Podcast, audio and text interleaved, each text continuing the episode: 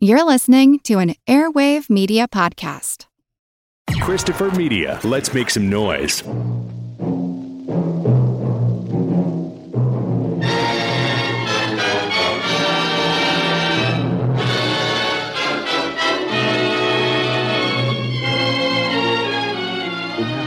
Angst hatte?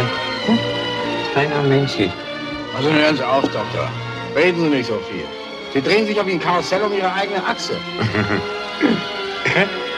Hinkes Mahlzeit. Also Sie können sich doch sicher denken, dass Ihr Institut dem Schutz der Abwehr untersteht. Welche Abwehr? Ach du lieber Gott, Herr Doktor. Das sollte Ihnen doch wohl nicht entgangen sein, dass wir nicht in ganz normalen Zeiten leben.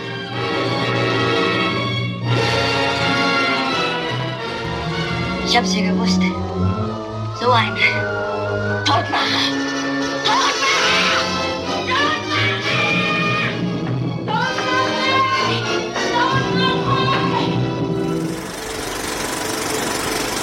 Welcome to the projection booth. I'm your host, Mike White. Joining me once again is Miss Samm Deighan. Hello.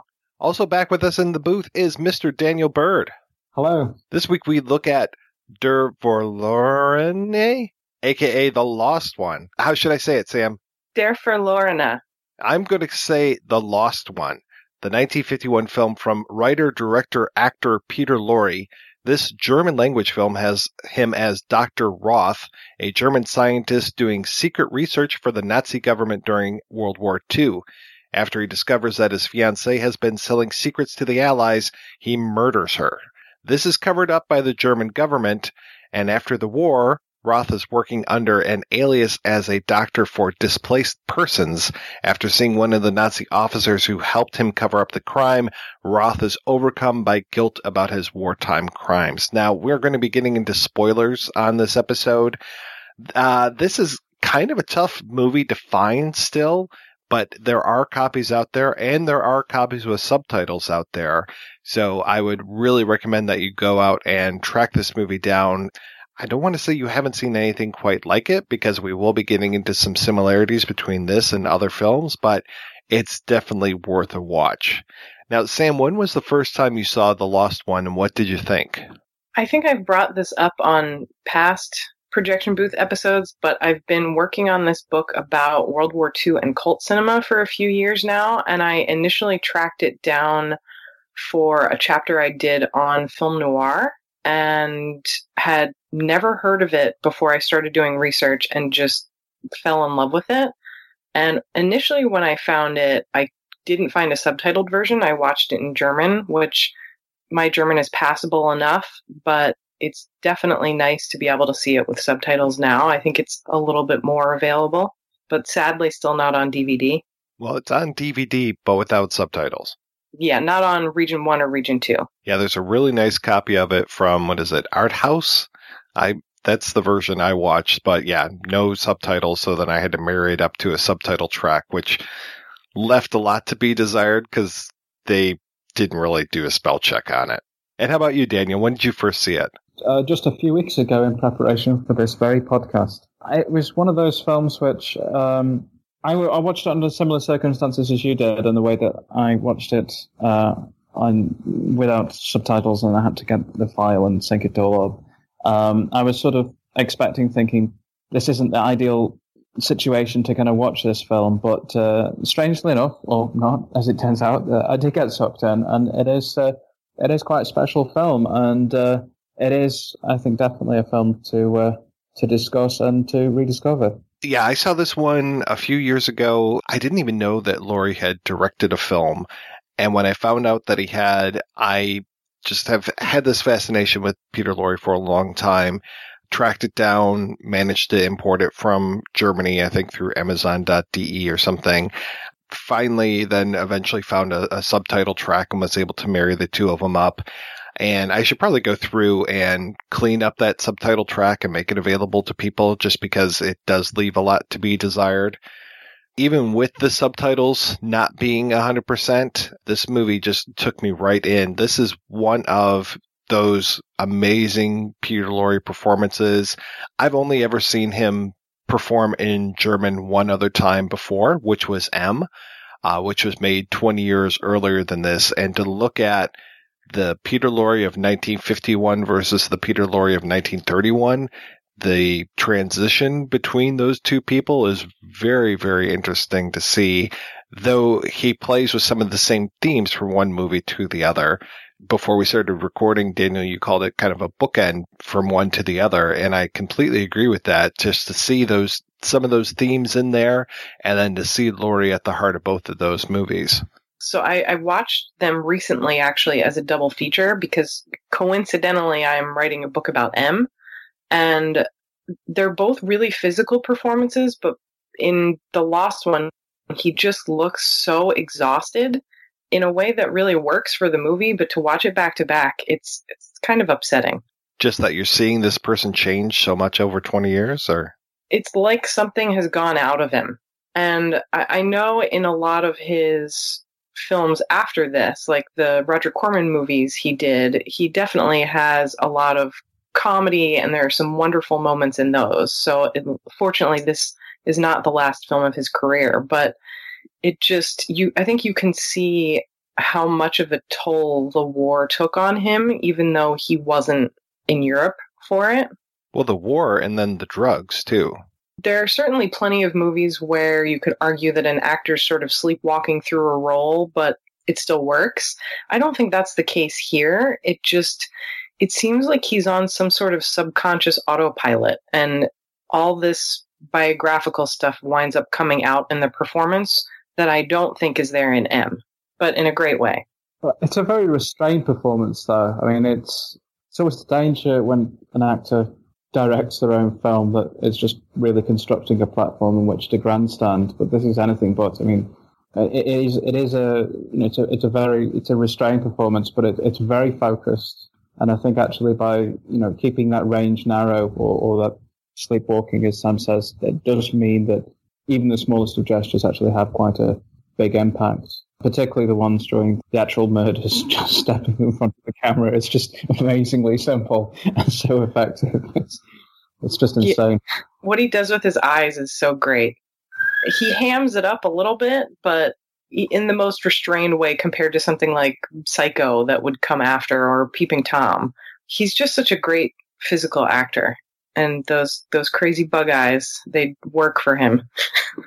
I think with those little gestures, it's almost a bit like theatre gestures. They're, they're like kind of very clear significations of something. It's, I mean, it didn't really strike me as overacting. It's just, yeah, a very, it's a precise accent in the performance, which he'll do now and again. And, uh, you know, it, it's just a very clear and precise performance, I think. Let's talk a little bit about the cinematography. I mean, this movie looks so gorgeous. It's shot in black and white and it's interesting because it's stark settings, but lush cinematography to me. Just the ways that the black and white play off of each other and that opening with the train, things look so nice and just uh, him against the world, you know, just he's like this little man in this big world. And to see some of these shots, it looks so good. And it's nice that, yeah, he, he's directing himself, but at the same time, it's not starting with a close up of his face. No, he positions himself, or so Vaclav Vich is the Czech cinematographer that he worked with, and he has himself positioned in often very strange ways. Like there's a murder scene that takes place on a train later in the film, and he often has himself out of the shot when you would assume that somebody would maybe focus the camera on the killer or on some body part of the killer, like their hands, as in a Giallo film, but he focuses a lot on empty spaces, empty indoor spaces in a way that I really love, but that is also so different from a lot of the neo realist stuff coming out at this time, which tends to focus more on outdoor spaces and, you know, rubble and the fact that the cities are all broken down, which this has, but not in the same way. It's, it's almost like a kind of a, a blend or a melange of, of expressionist stuff and also neorealist qualities. And I, I, think what I really like about it is that it never becomes self-consciously expressionistic. There's nothing about the cinematography which is evoking something or, or, or in a, in a very explicit way. It's subtle, but it's still not straightforward realism. He's definitely manipulating light in the frame and things like that. And, uh, you know, it, it is a very nice and very interesting blend of those two kind of standpoints, I think. And I love the film noir influence that creeps in. But that's how I sort of first heard of this was that it was kind of a rare German interpretation of the film noir, which it's really not, but I like the influences that are there. Well, it's one of those things that I love where because the roots of film noir go back to the German Expressionism, which of course M was very much a part of, that Peter Lorre had starred in, and then the way that well, the German filmmakers themselves, like Lang, moved into Hollywood and kind of brought that expressionism with them.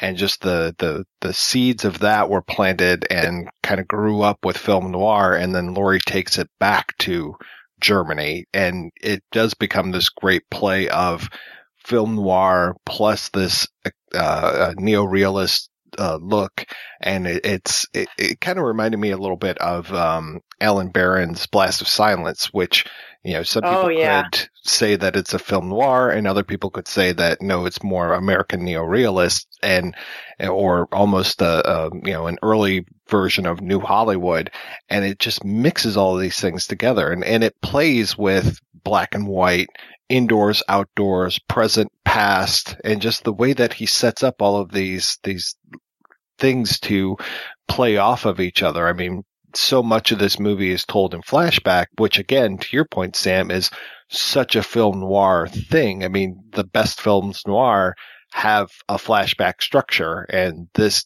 is right there with it with the way that we learn the past and the way that that is all being told through these flashbacks. And I love this indoor setting that they have with him and his, his quote unquote old friend that is so I don't want to say it's stagey, but I love the way that it is filmed so that we are playing with foreground background so much in that just the way that we're watching because Karl John, the uh, the old old friend, quote unquote, he's always in one position, always sitting at this table, and then the way that Lorre moves in the frame is what captivates us and what kind of keeps us interested in this uh, the story around the story for a large part of the framing where you learn about the story, it's Karl John's character Hirsch is sitting down, basically getting drunk as Lorre kind of moves around this bar. And he does more of that where the camera doesn't always focus on him. And it makes it weirdly suspenseful. Like the first time I saw it, I expected that he was going to kill Hirsch much earlier in the film. And it didn't do at all what I expected, which I like. So much of his performance is behind John's back, which is great as well, which kind of speaks to the machinations of what his character, what Dr. Karl Roth's character was doing. The more times I've watched it, it makes me think also about how the other characters don't take him seriously. In a way, they see him like his patients and just some of the people around the displaced persons camp do see him as an authority figure, but not as a particularly threatening one. So he's always kind of isolated and on the sidelines. But then you have figures like Hirsch, and when you meet some of the other Nazis like Colonel Winkler, who treat him like he's a ridiculous figure and they push him to the sides during scenes where the two of them have conversations. And it's it's interesting that he uses that to his advantage. And based on what you were talking about earlier daniel with the theatrical gestures it makes me wonder if maybe he took some of his influence as a director from working with people like brecht who had very specific physical gesture languages that they would use during their performances there's one shot that always just jumps out as you know that there's like a tracking shot when it's like following his feet along the ground. Yes, uh, it's just I mean it's just it's so quiet. I mean it's just so simple, but the tension in the scene and the way actually you know he understands that the, the way in which basically just as something as simple as that and framing it like that, it is impressive just how seemingly nothing happens, but everything happens at the same time. Yeah, the tension is great.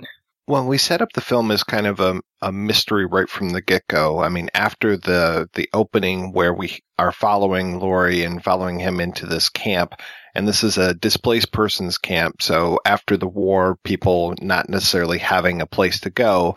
And here we are with Dr. Karl Neumeister, as in new master new mister, and who we learn shortly used to be Dr. Karl Roth.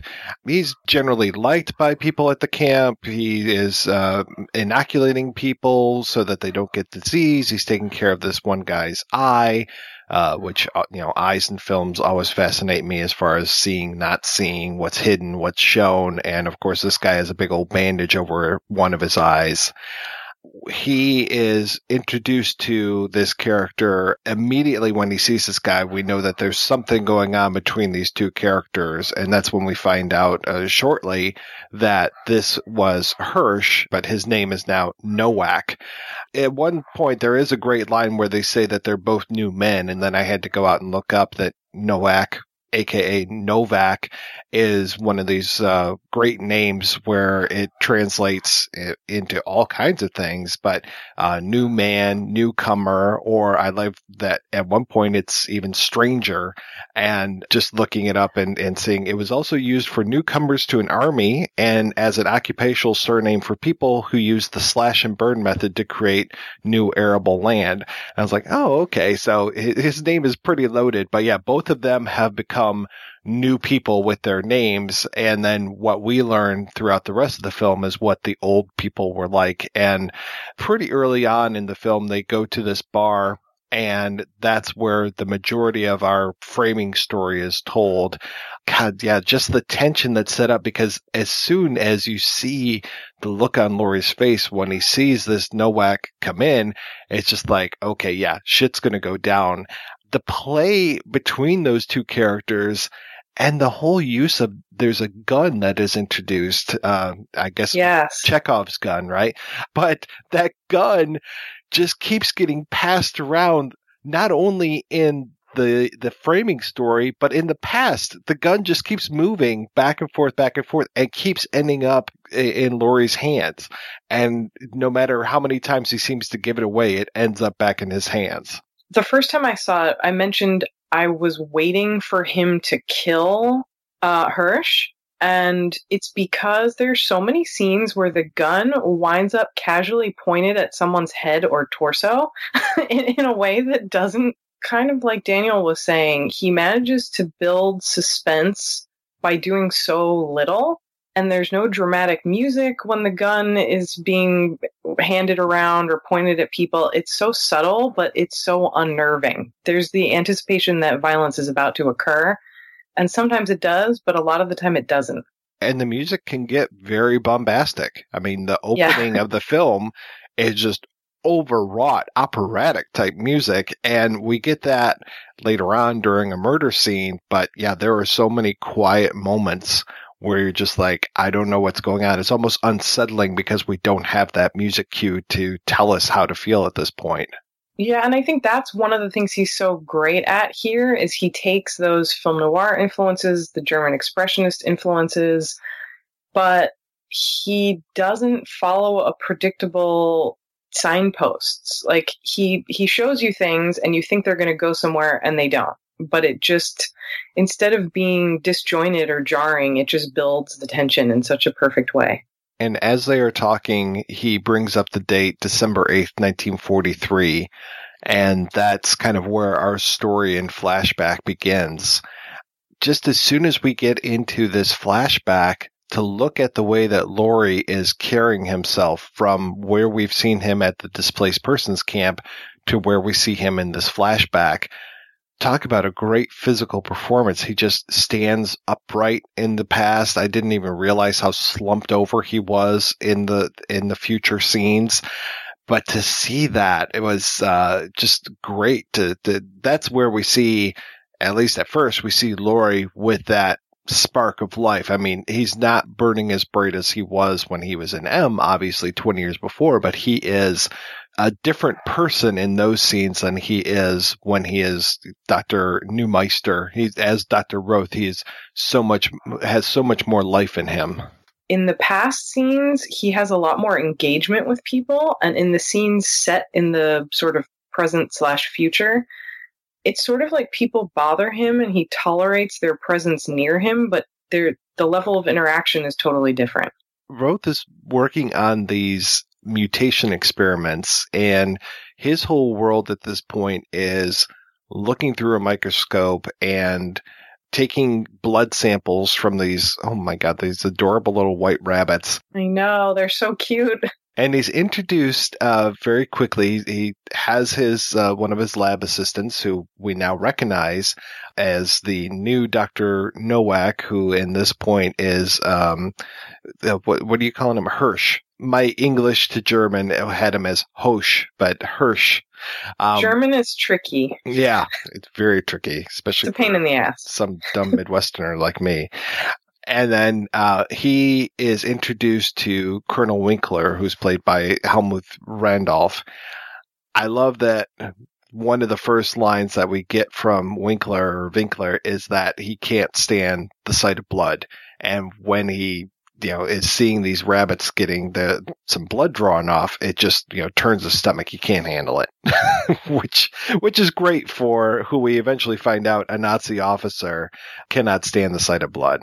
I don't think we've mentioned this yet, but one of the things that I think is the most confusing the first time you watch the film is that it doesn't really draw attention to the fact that this is specifically set during World War II. Like, it takes you a while to get into the dialogue before you realize that they're at a displaced persons camp and not at a concentration camp in the framing story. There are no swastikas, there are no flags. The uniforms are these sort of sedate military uniforms, but he, so he lets you know where you are and who you're dealing with pretty much solely based on dialogue. And I love that line that is so sinister that I think he says to Hirsch right after Winkler leaves, where he says something like, this blood is infected and if I injected you with it or I injected him with it, you would immediately fall ill and die. And Hirsch looks at him like, oh my God. but he but, says it in such a sedate way. I, I, agree. It is, it is like a war film without the war bits, but the war's like a backdrop. But that is a question which I found myself asking about the reasons why they're omitted. I mean, is it, is it a stylistic thing? Is it something about actually including these elements in a German film? What five six years after the war's finished? Uh, it does actually give a very very specific atmosphere to the film, and also, I mean, it is as you were saying, it is all through the dialogue, but there is something very much lingering there, infected like the blood. I think some of it is stylistic, but a lot of it does have to do with when it was filmed there wasn't a specific embargo on having overt World War II films. They just didn't perform very well, and there was not particular encouragement to have them made. The way that Italians have neorealist films, Germans had this sort of brief run of films called Trümmerfilm or rubble films. The few that did relatively well in the box office, like there's this one from 1947 called Marriage in the Shadows which was unbelievably popular and was like did super well in the box office and was much more explicit about the fact that it was about Jewish people and German sort of anti-Nazi Germans being sort of victimized. I mean, it's basically about this German actor based on a real actor about this German actor and his Jewish wife who get sort of caught up in the war machine which is why I don't understand how The Lost One was sort of hated and ignored because you hmm. do have that. It does show up in there's another film from 48 that like it sort of goes until around 51 or 52 so I, I don't know really what the objection was to Lorre's film in particular. It's nuanced you know and i think it's not it's not black and white. There's no clearly uh, his character's nuanced and the whole situation is presented as not uh, there's no clear obvious bad bad or you know good guys. Okay he's a killer but the fact that he's been set up in a sympathetic not sympathetic light but I, it's funny by coincidence I watched uh, you know about a week ago uh, re, well rewatched Peeping Tom and I thought that that's a similar situation in the way that you've got a a sympathetic portrayal of a killer, and and the way the timing of the film, in the case of Peeping Tom, it's about ten years after this, but it's still completely wrong. It comes out at the totally wrong time, and uh, and the film Yeah. kind of gets lost as a result. No, I think actually, I think that makes a lot of sense because, like those uh, Soviet made Yugoslavian partisan films, a lot of the rubble films were very black and white. They had sort of at the end, they had these uplifting messages about how everything's terrible and we're all going to die, but at least we're not Nazis. This movie definitely does not have that message. And I think showing a suicide was problematic. Spoiler, by, by the way. I, I, it is an incredible ending that film. The way that on the one hand it kind of links with the beginning, but uh, it's just so simple. It's so simply staged. And again, you don't, as far as I remember, you don't get the big close up on his face. It, it's, it's Thank the full frame. I mean, to, to Lorre's credit, I mean that restraint of not doing those obvious kind of gurning and things like that, and you know, it, it is such a simple, powerful ending to the film. And so sad. So we were talking about that we don't get a lot of contextual clues to where this was, when this was. Years ago, before I even saw this film, I saw a write up of it where I don't know if the person watched it without subtitles or what, but their interpretation of it was that this takes place at a concentration camp and that Peter Lorre is basically like a Dr. Mengele figure where he's experimenting on the people. So when I saw this the first time, that's what I was walking in expecting and just thinking that this was going to be uh, just a horrendous, you know, horrible, horrible thing that Peter Lorre is Dr. Mengele. And when I watched it, I was like, okay, yeah, no, this isn't it at all. But I can only assume that the person saw it without subs and just didn't maybe even realize that the flashbacks were flashbacks. So, cause, cause I was like, okay, well, there is this camp and he is messing with this microscope and everything. If people have that in their minds, this is not that film. He's Well- manic depressive too. he's happy in some scenes, and he's really sad, sad and stoops in others. Also, even if you saw it without subtitles, there are no bunny rabbits at concentration camps. Like, I'm sorry, but there aren't. No, they would be, uh, those would be little kids. I didn't want to say that, but yes. Little twin girls do- or something, yeah. I, I do think that there's a general, at least among Americans, a general lack of understanding about displaced persons camps. And there's this assumption that when you see people in what looks like a camp in a maybe World War II era movie, it can't be anything other than a concentration camp because I don't think it occurred to people. I mean, unless you, you know, actually bothered to study history in school, where people went after the war. So I, I guess I, I can understand why the person would make that assumption without subtitles, but the bunny rabbits. It, it's it's a related thing. But, uh, but do you remember reading quite a lot of reviews of uh, Dusan Makavejev's Sweet Movie when they Ah. have the in Kattenwald, the, the, the, the footage, the archival footage in there. And I guess I guess the reason is because, of course, it, it is in German titles, because of course it is a it's a Nazi documentary film of Yeah. of a Stalinist crime. So it's always referred to as as concentration camp footage. That's the disturbing aspect, the fact that something horrible happened in Europe, and it just doesn't matter whether it's Stalinist or whether it's Nazi. It's all the same. Dead Well, bodies. in- no, I, I think that's definitely another easy assumption that a lot of people make. It's not that they forget that Stalin is bad, but I think maybe at least a lot of Americans assume that everything he did happened after the war, which, you know, obviously is not the case.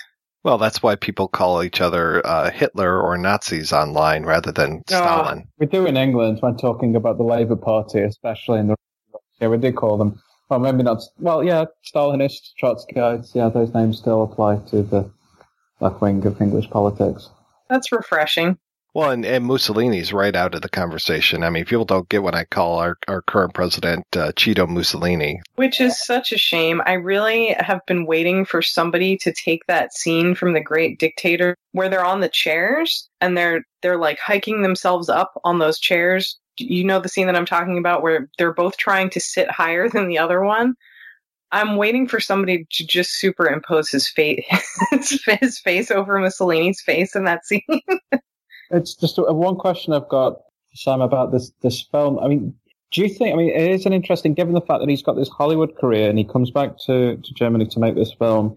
It is a question of audience because it seemed to me that it was a film for a domestic audience. It was a film for a German audience, and that also explains the the lack of visual context. Uh, you know, the fact that it, it is it relies upon a lot of uh, awareness on behalf of the the viewer, and um, you know, so it seemed to be made for a German audience. Was that the case? Do you think that was what what was on his mind? He wasn't thinking the fact that this would be kind of subtitles released in the US and revive his career there.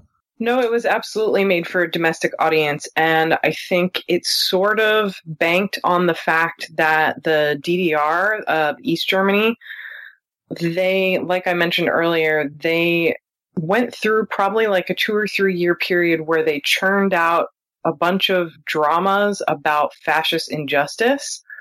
So I think part of it was his homecoming, he he really wanted to be able to return home after the war and have his career not supplant his career there, but I think he kind of wanted a fresh start because he had a lot of struggles with Hollywood. And I think this was his way of making a really personal film that he thought would be for a more receptive audience. And it's also, it's really frustrating to me because Robert Siodmak, who did basically the same thing. So Mike mentioned earlier, he was one of those European expatriates, specifically German, who came to Hollywood and helped create and influence film noir.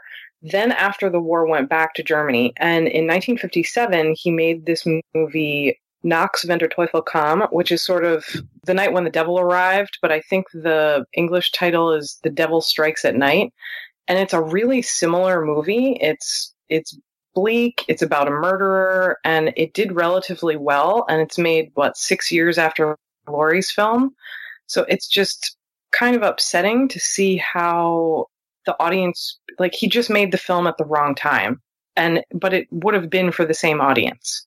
Timing is everything. Well, speaking of timing, to take this back to the movie, this is around the time of the end of the first act. And what Winkler is there at laboratory for is to tell him that they have found that Roth's fiance has been giving information to uh, an agent in, I think it's London, that he uses a dictation machine, that Roth uses a dictation machine, and then that is the way that the fiance, uh, Inga, is able to take the information about his experiments and is able to get them to this agent in England. And Winkler, I mean, in the subtitles I saw, he calls Inga a slut. And mm-hmm. so Roth is just devastated that this woman that he was going to marry ends up being a spy. Now it's interesting though, because he doesn't seem that political in this, but I think it's the betrayal that really kind of sets him off rather than this being a, you know, how dare you betray the state? It's more, how dare you betray me? And that he, that she has been called the slut as into inf- imply that she is going out with this agent, that she is fucking this other agent, and that there are all of these things that Roth is not aware of. The scene after they tell him this, that is one of those amazing moments for me to see the way that Lorre has himself framed in here because we have this shot from it's basically under a set of stairs seeing him in his laboratory and there's all of these panes of glass these uh, th- with uh, with lines going in between the panes of glass and to see him kind of cornered in one of those it is a fantastic shot to just show again what a small man he is, what a small cog in this whole thing, and just how little and and useless he's feeling at that moment. The scene that you're talking about where Winkler tells him, you know, she's a spy or she's a double agent, she's at, you know, at best passing on secrets. He calls her a slut, I think, when Lorre's character leaves the room and you see the door closing and you overhear Winkler saying to Hösch, it's like I can't believe that you know he doesn't call him a good Nazi, but I think he says like he, he says something like I can't believe a a party member like that like him would wind up with a slut like that, and you f- you find out later that Hösch had sex with her. And so it just like it gets worse as the movie goes on. that that sense of isolation, I think it's little scenes like that that just sort of keep hammering in the fact that he really is so set apart from everyone else in in such a tragic but kind of eerie way. Like it's not that it makes his character less sympathetic, but harder to relate to maybe.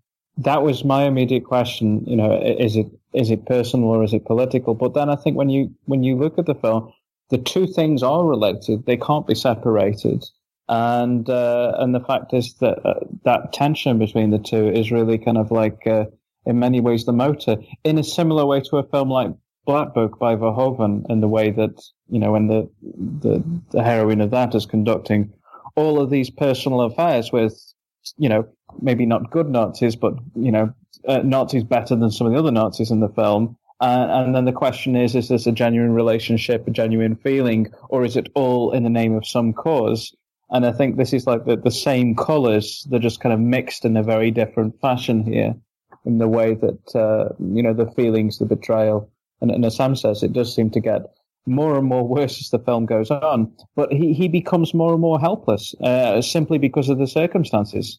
The script is based on a real life doctor who wound up killing his assistant and then killing himself, who I think is also named Karl Rothe, which is Lorre's character's name, but it's also inspired by Maupassant's story, The Horla.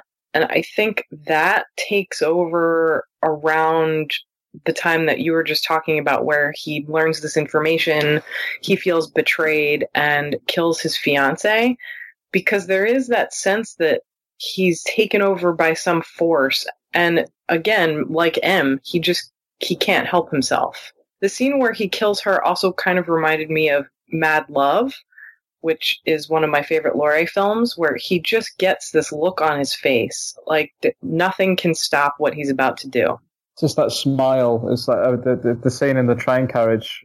it's just really, again, it's just really, really simple, but it is terrifying. It's just the moment you just see just that smiling, and then she just realizes she's got it coming. It's terrible. It's terrifying, and I think there's not a close up, but there's a shot where you can see sweat on his brow. so like it's like he's going through some sort of internal struggle like do i kill the woman do i not kill the woman and obviously you know you know where it's going. Yeah, and that was really a surprise for me is that he ends up not just killing his fiance, but then he gets a taste for it, or that Horla kind of takes over from there because he can't resist going out and trying to and successfully murdering more women. That was one of those things where I was just like, okay, why? Why is he, why was because the first killing is quote unquote justified, but then after that, he basically goes back to those M roots and can't stop himself. He has to kill more and more people. Once you so, pop, you just can't stop.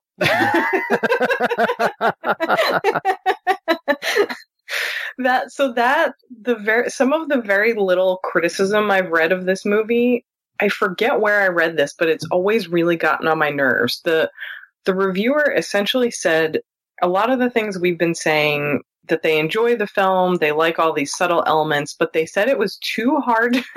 and I'm going to try to quote it as best I can, but they essentially said it was too hard to believe that an unassuming doctor would suddenly turn into a serial killer.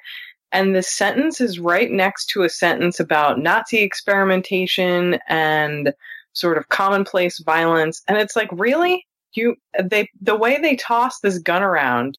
So he doesn't just kill her, he kills her and stages her suicide in a very calm, collected way and gets the other Nazis to help him cover up the crime. So it's like with this much institutionalized violence, is it really that much of a stretch to think he's just going to start wanting to strangle every woman who comes on to him? Well, was it, were these reviews written before or after Harold Shipman? Because he was an unassuming doctor, and how many did he kill in England? 250? There's also a, and this was what I initially thought the movie was based on. There's a French doctor serial killer operating during World War II who I believe collaborated with the Nazis. And so it's like, it happened.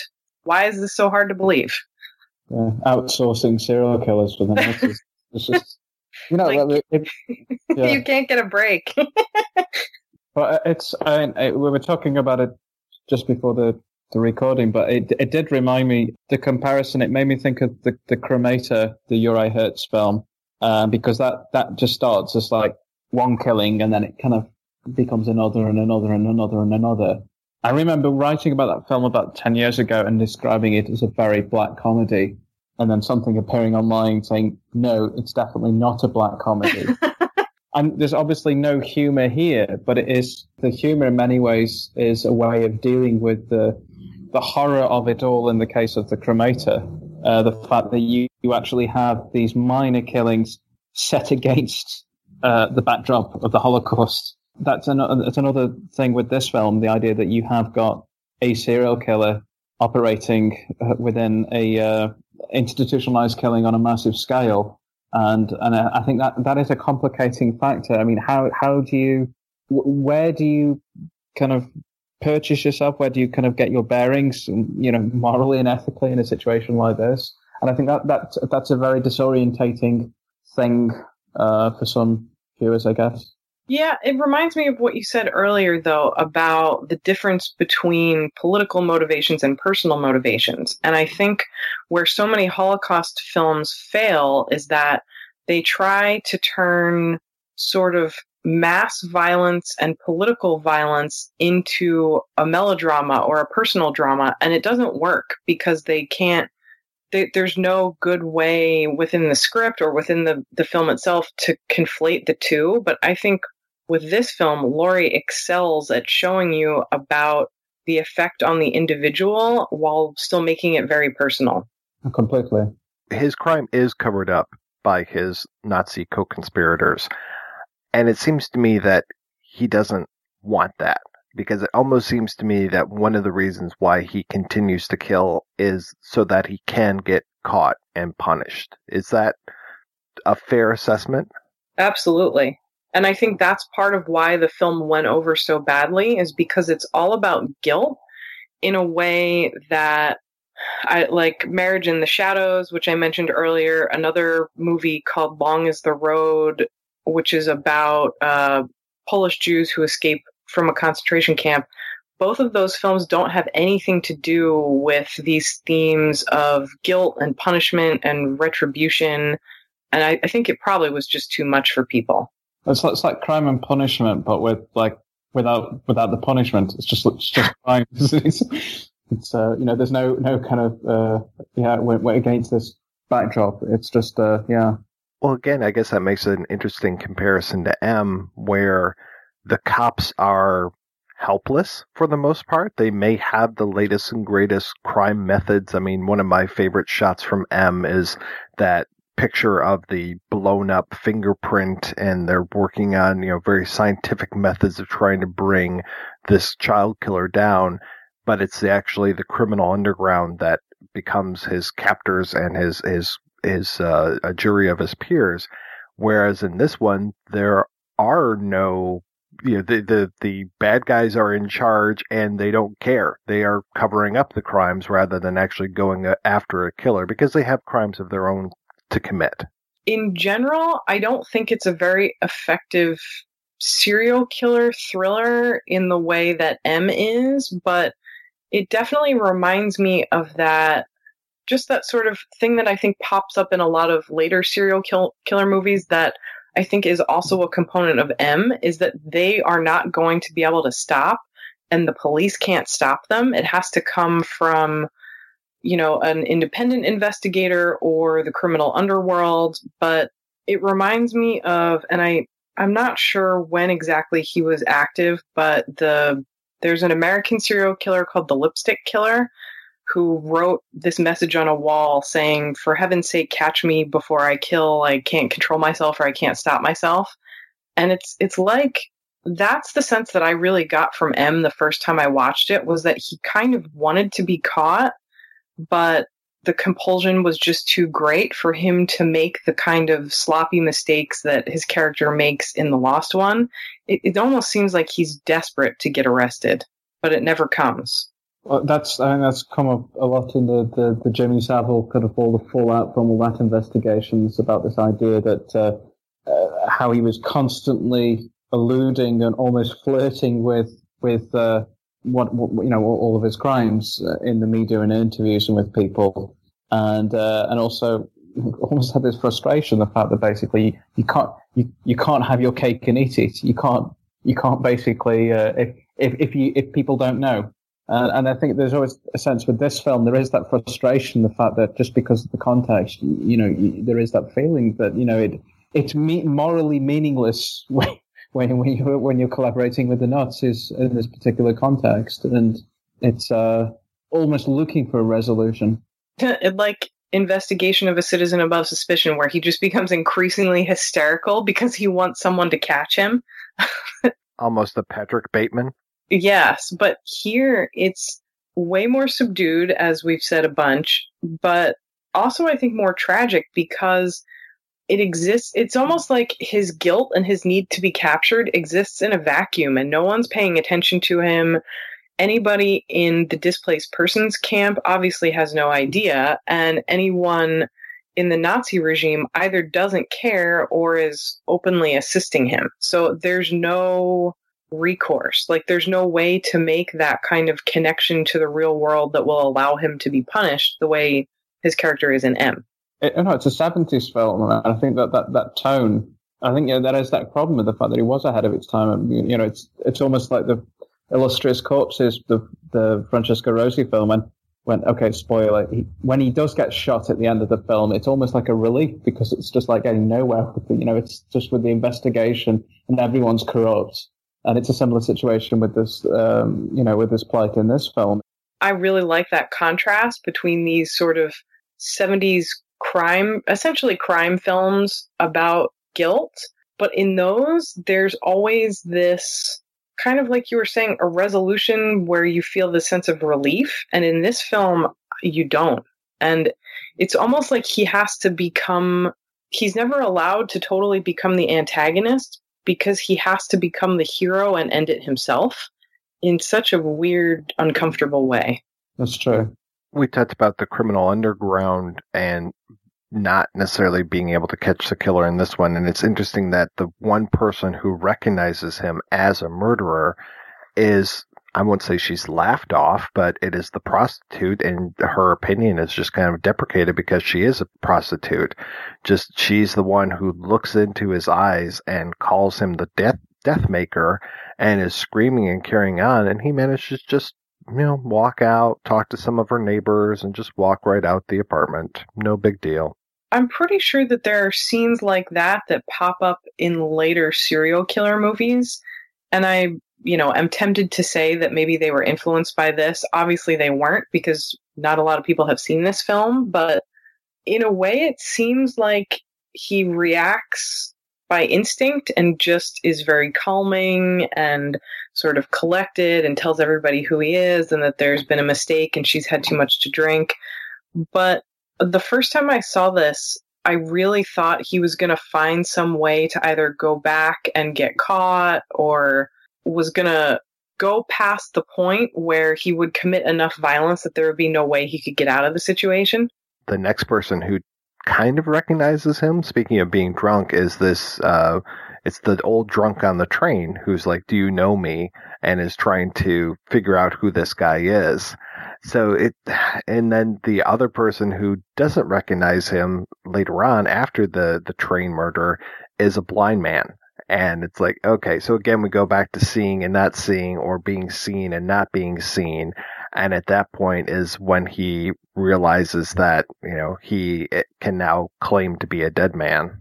Which is a similar thing in Peeping Tom, isn't it? With the, with the, the blind mother of the Anna character.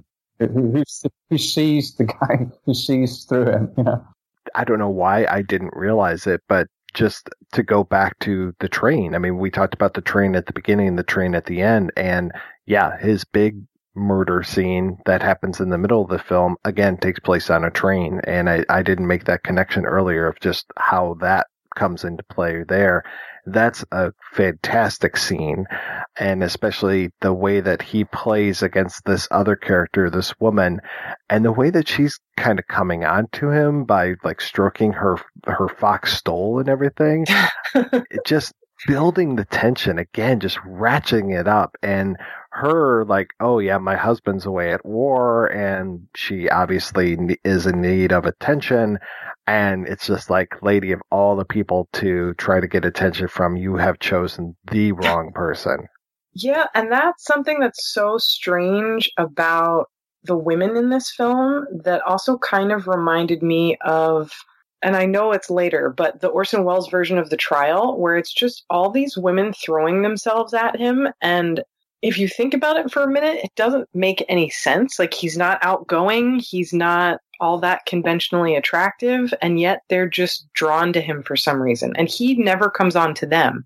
He just kind of passively accepts their attention and, you know, then murders them.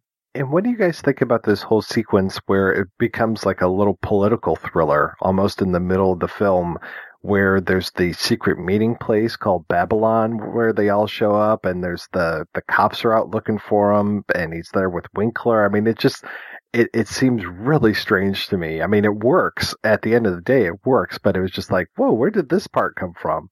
Yeah, I definitely did not see that coming. Uh, and I sometimes wonder that that maybe was one of the reasons for the problem of the film because it is it is that question of on the one hand you can play with the junctures between genres, but you can also end up in this kind of no man's land territory when the audience is asking, wait, so what kind of a film is this? So it's not a war film. Is it a serial killer film or is it a political film? And I think that, you know, rather than it, it can actually result in the situation when you, when scenes like that kind of ask you to rethink what you've been watching, which, you know, in some ways, and I think in this case, it, it's a good thing because it's keeping you on your toes. But I think it can also be disorientating. Yeah, I think it keeps it from slipping into this predictable structure of he meets a woman, he stalks the woman, he kills the woman, he's racked with guilt. I, I think it nicely breaks that up and keeps that from being too predictable. Exactly. Yeah, eventually he thwarts everyone who's looking for him, but he finds out from this blind man that everyone on this block where his family is, well, where his fiance's mother is, and where this one woman who he was kind of flirting with, Ursula, everyone there is dead. And the scene of him going up to the basically the outside of the building and writing in chalk his name and signing his own death warrant, as it were, and just, okay, he's no longer that person anymore, and he's given this second chance. It seems like every time he's about to get caught, something happens and he was able to walk away from it, and that allows him to become this new person and work at this uh, refugee camp. And that kind of brings us back to where we started. Though it's not just one long flashback, and that's something that I appreciate too, is that these are several flashbacks that happen throughout the film, and some of the dissolves that he does between the flashbacks and the present time in the film are just amazing. There's a moment where he starts to raise his head and he looks from one area in the flashback to an area in the present. There's him even where he's writing his name on the wall it dissolves back to him with his finger on the wall of the bar that he's at, just kind of making those gestures. Just really well put together, those match cuts.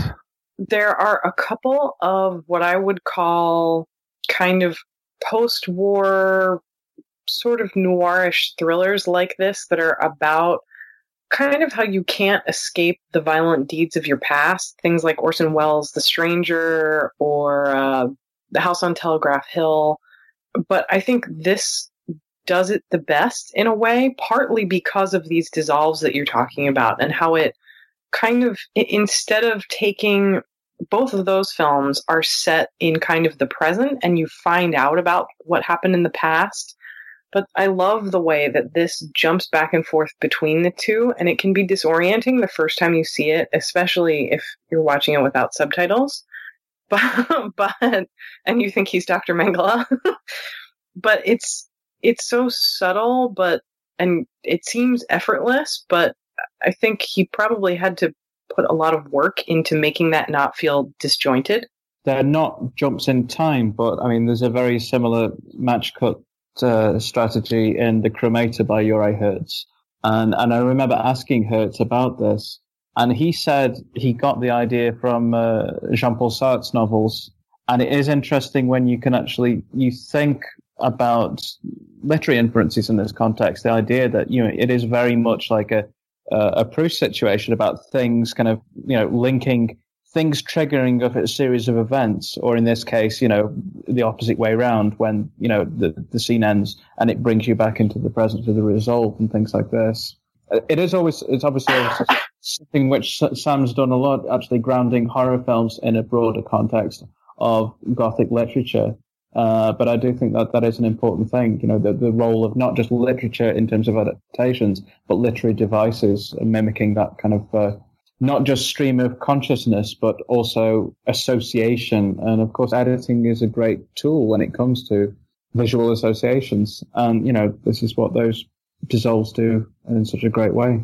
It's so elegant, so much more than something like The House on Telegraph Hill, which links it has a couple scenes where it links the present to past memories but it's always something predictable that we would now understand as post-traumatic stress disorder where it's usually something loud or violent that connects her mind to something loud and violent from the past. And here it's just like daniel was saying so much more literary well i apologize i used the term match cut before and they're really not match cuts they're match dissolves except for some of the literal match cuts as far as the way that he will light a cigarette in one shot and then take a puff in the other or I shake out that. a match. Oh my god. And that that plays because people actually complained seeing this movie the first time about how much smoking there was and we even mentioned that a little bit before we started recording just he turns that cigarette into such a wonderful prop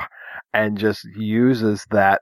Well, God, the smoke. Smoke is such a wonderful part of film noir that some people just overlook, and that unfortunately is becoming outlawed the the further we go in the uh, 21st century. But to look at these the use of the cigarettes again as a tension building device the, the, the when is he smoking when is he not smoking you know passing the cigarettes back and forth. I mean cigarettes are actually used in this film as a plot device. Like he uses a line at one point it's like had it not been for going back for a cigarette i would have been killed.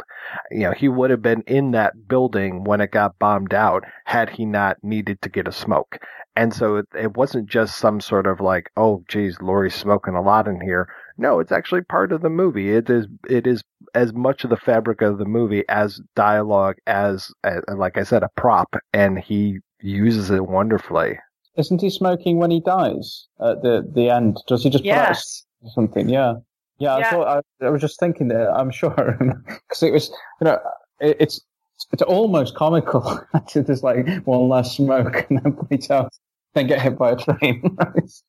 no, I mean, not that it matters, but but it does seem to matter a lot. Just actually having this less cigarettes. Peter Lorre being killed by a train, of course, I'm thinking of The Chase, the uh, the Robert Cummings film that we talked about last year, because I'm just like, God, didn't he die from a, a, a train in that? But that wasn't his fault. That was him being driven by uh, by Mr. Eddie or whoever that was. And I was just like, oh man, dude, Peter, stay away from trains, dude.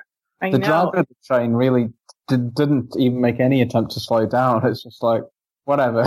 it's just well, Which fortunate for him. I mean, it could the film could have gone on and on and on if the, the train had slowed down. I gotta, gotta, you, can't even kill myself. You know, just, that would be I think that's what would turn this into a black comedy probably is if he just kept trying to kill himself and it didn't work.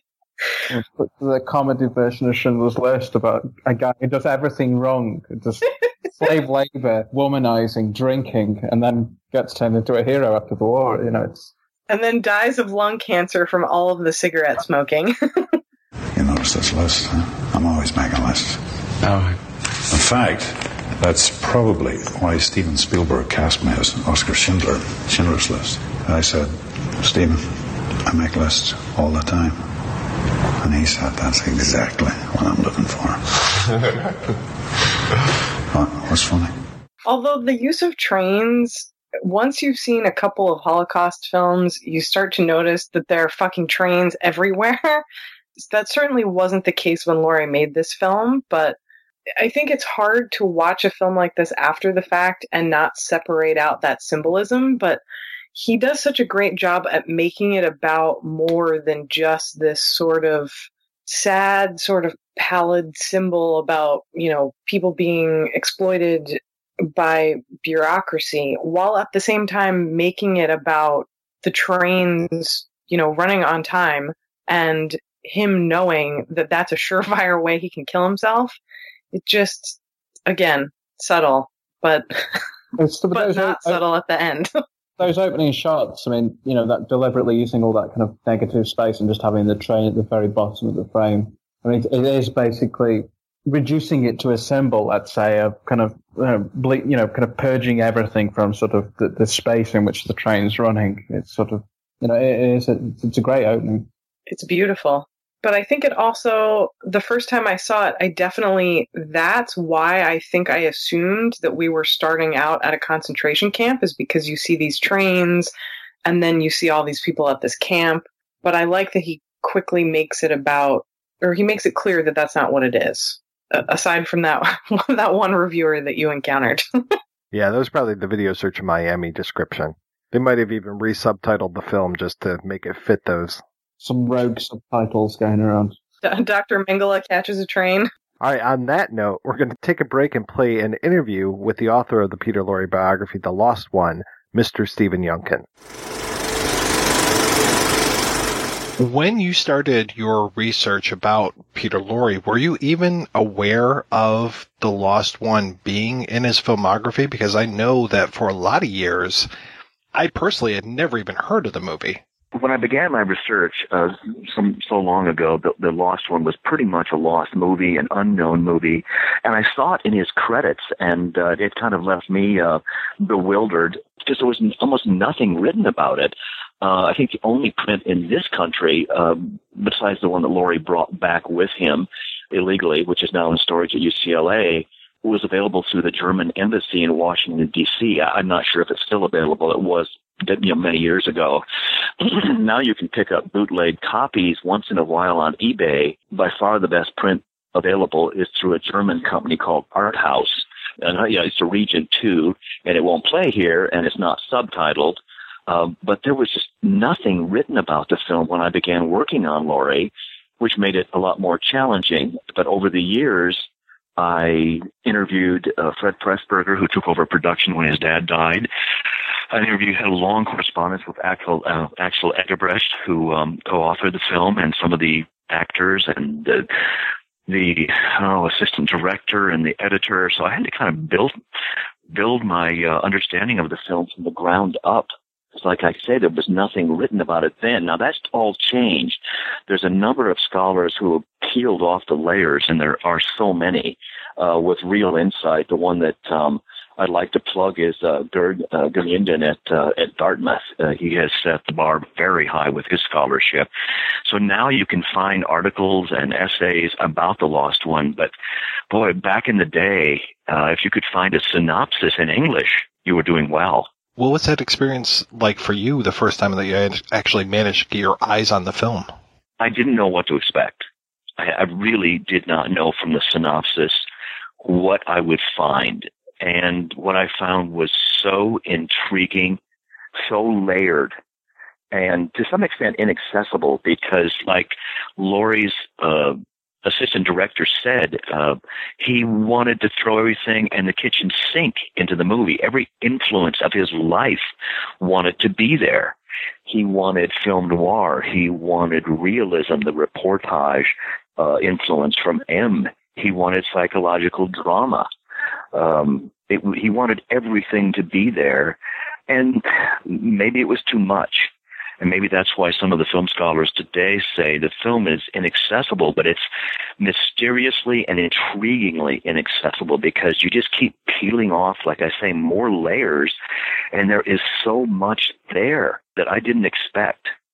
So, and then it's also such a personal document. I mean, Lorre co-authored, starred, directed, and to some extent co-produced it. So it's an incredibly personal document.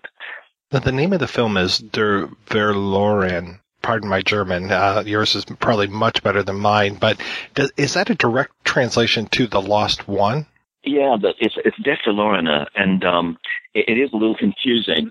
Uh, Der Verlorene was first released in this country in the 1980s. Reviewers referred to it as The Lost One. More recently, German scholars began calling it The Lost Man which um, der uh, indicates masculine gender. One has no gender. So it's not grammatically incorrect. It's just a little more vague and abstract. Lorre called the film The Lost One.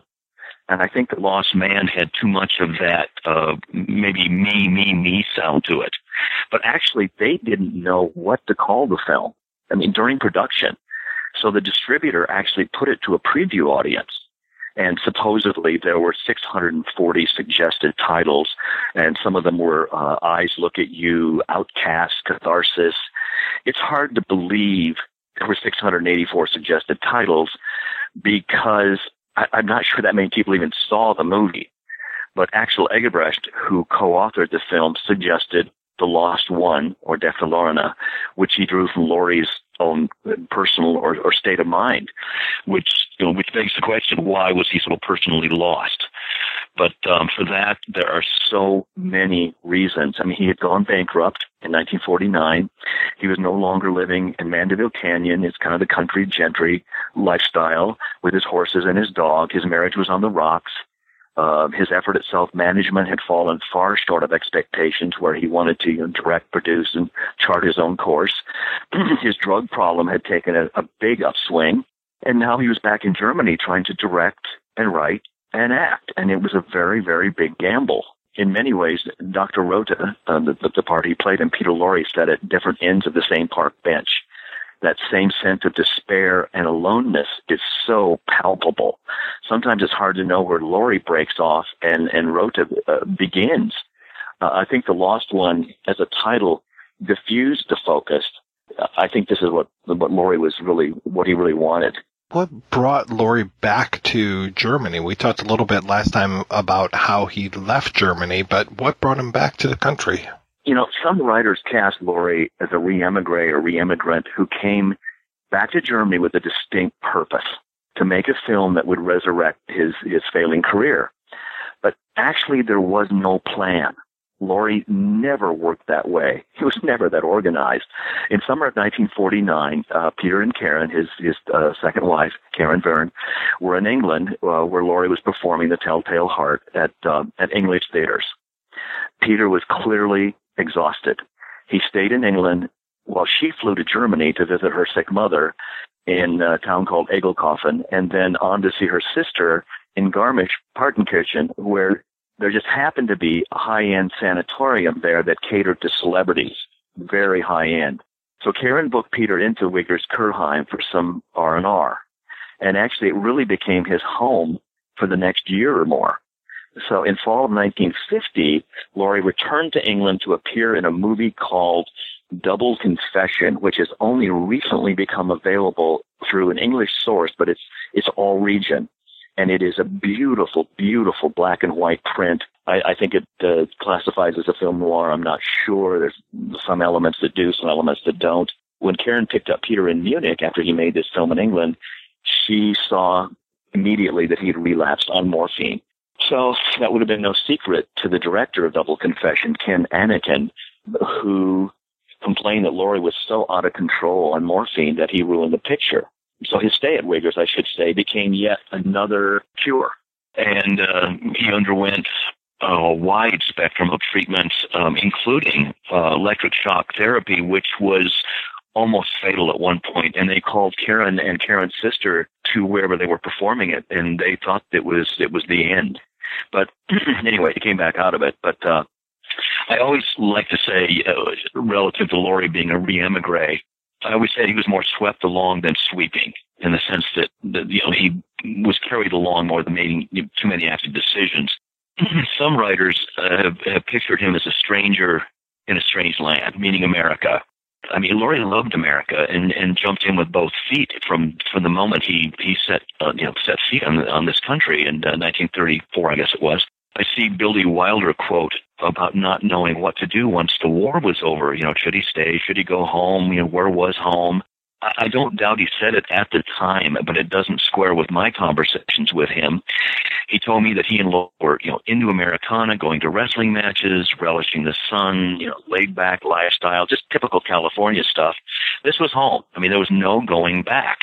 I mean, permanently. Same for Lorre. Visiting Germany didn't burn any bridges. They were both American citizens and, and here to stay. But, uh, getting back to the narrative, some also refer to to Lorre as being a stranger in his homeland, meaning Germany. And I mean, yes, he had been gone for almost 20 years, but this was not a homecoming. And I never had the feeling that he thought of Germany as his home. Cultural ties from, you know, his cultural ties from the late 20s and early 30s were stretched pretty thin by this point. In fact, he'd actually spent more time in Austria and Switzerland than in Germany. So for him, there was no, hey, the war is over, I'm going home. He had no plan. The funny thing is, he had to come up with one because a journalist over there uh, kept asking him why he was there, you know, what he was up to. And he insisted that he wasn't there to make a movie, but to perform what he called, and I'm going to quote him, the psychological task of treating the victims of the war. So he was referring to the displaced persons camps and military hospitals. And uh, so he sat bedside and he shook hands and he signed autographs and, and tried to connect with the veterans as a person on a personal level, not as an actor. But that was nothing new. He had done that in the States, but he always wanted to do it with no fanfare whatsoever.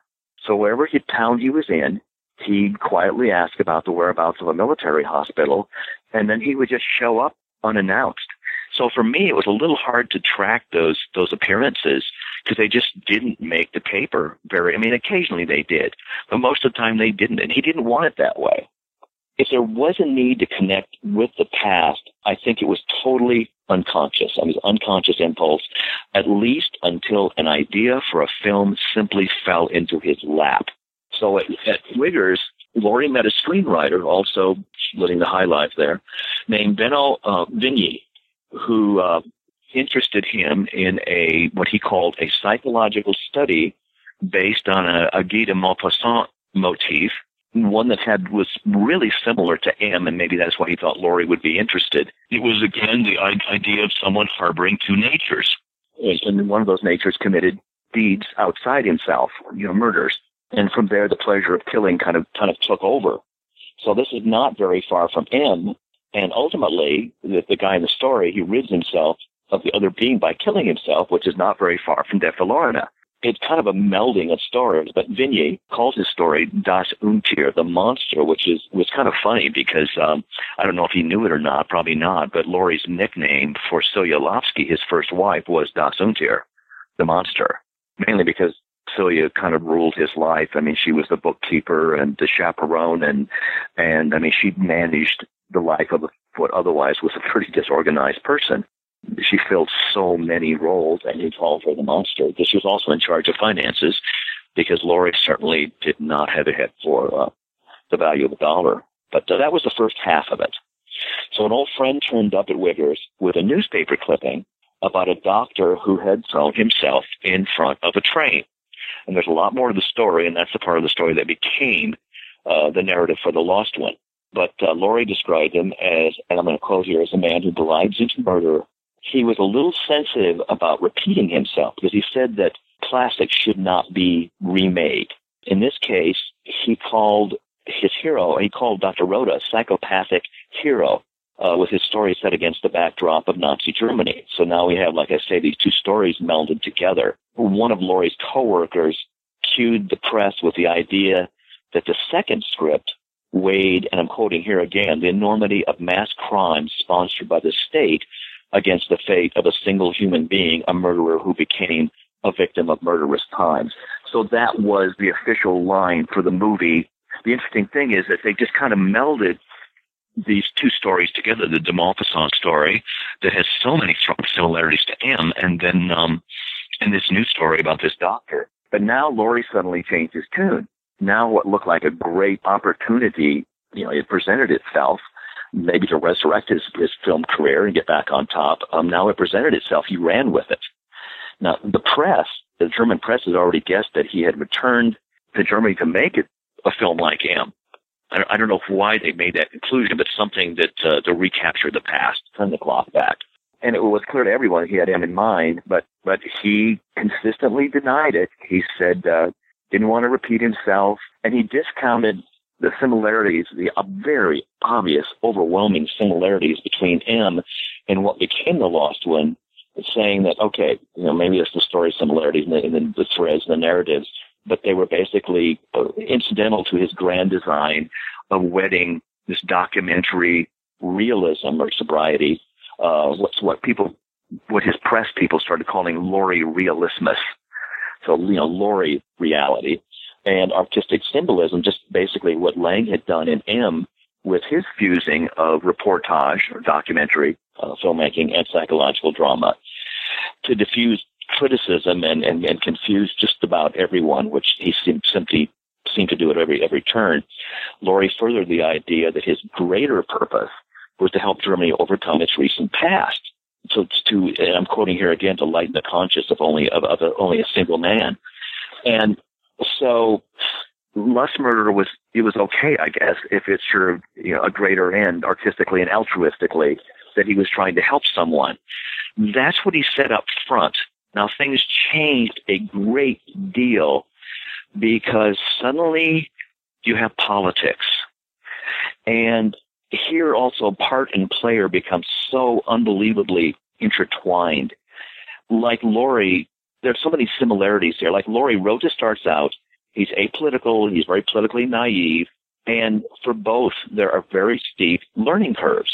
Uh, Lorre also was very apolitical from the start neither interested nor involved in politics in this country.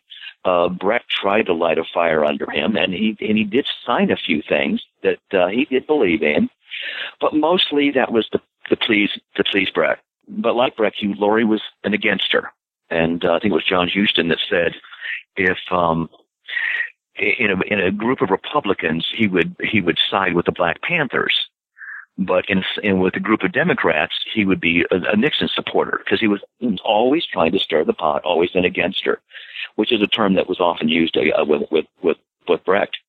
But once Lorre got to Germany, that all changed. Now his education began. Um, like I say, it was a steep learning curve for both Dr. Rothe in the movie and Lorre, uh, and one that left Lorre very uh, bitter and, and, and disillusioned. As a result, it, the, the politics kind of resonated in, in, in what I think is kind of a clumsy and out of place insert in the movie, which if, if you've watched it, you'll, you'll see that there's all of a sudden the narrative is, breaks apart and there's a resistance effort with the Gestapo or what one reviewer called a grown up Indian game. And maybe that's why Eggebrecht dismissed Der Verlorene. Uh, he, he told me, he said, I always thought of this as just a sensational thriller with political shading. That's what he thought. Because, I mean, everyone was so confused about this last minute insertion of this political element. Eggebrecht talked about the reluctance of the German people to to, to understand the criminal regime at, you know, at the time. Lorre's too, same. I mean, Brecht, Eggebrecht stayed in Germany, so he, he knew all about this. But Lorre soon came to realize that, that, that fascism, anti-Semitism were still very, very much alive and he really should be getting credit for holding a mirror up to the times because none of the other uh, re-immigrant filmmakers, and in this case I'll call him a re-immigrant, I mean he wasn't, he didn't plan to return to Germany, but he was there temporarily. No one tackled this question of collective guilt and responsibility, but Lorre did. And, and you might have imagined that he would have sided with, um, with Brecht, that the, you know, there was, um, the few had imposed their will on the, again, on the many. There was it was a good Germany and a bad Germany, but um, then Lorre got to Germany and things changed. He sided more with Thomas Mann at that point, which basically believed that um, the German character and Nazism were basically one and the same, and that only by purging of the one could you atone and move on. So the idea of collective guilt, you have the idea of collective guilt and responsibility is what Lorre's dealing. He's tackling a very, very big subject. But um, it, you know, judging by his statements, judging by the film, by the especially the ending of the film, which was so darkly fatalistic and and pessimistic, where know was killed by the train, you get the idea that he crossed over to the man Thomas Mann camp in the sense that the German people cannot atone for this. The collective guilt cannot be atoned for until this entire generation is gone. So that was pretty stiff, but anyway, it, it's interesting to see how all of a sudden politics worked their way into a movie because they weren't there originally. And um, Lorre's uh, editor, he reconstructed the film after the, the, the rough cut copy was burned in a fire.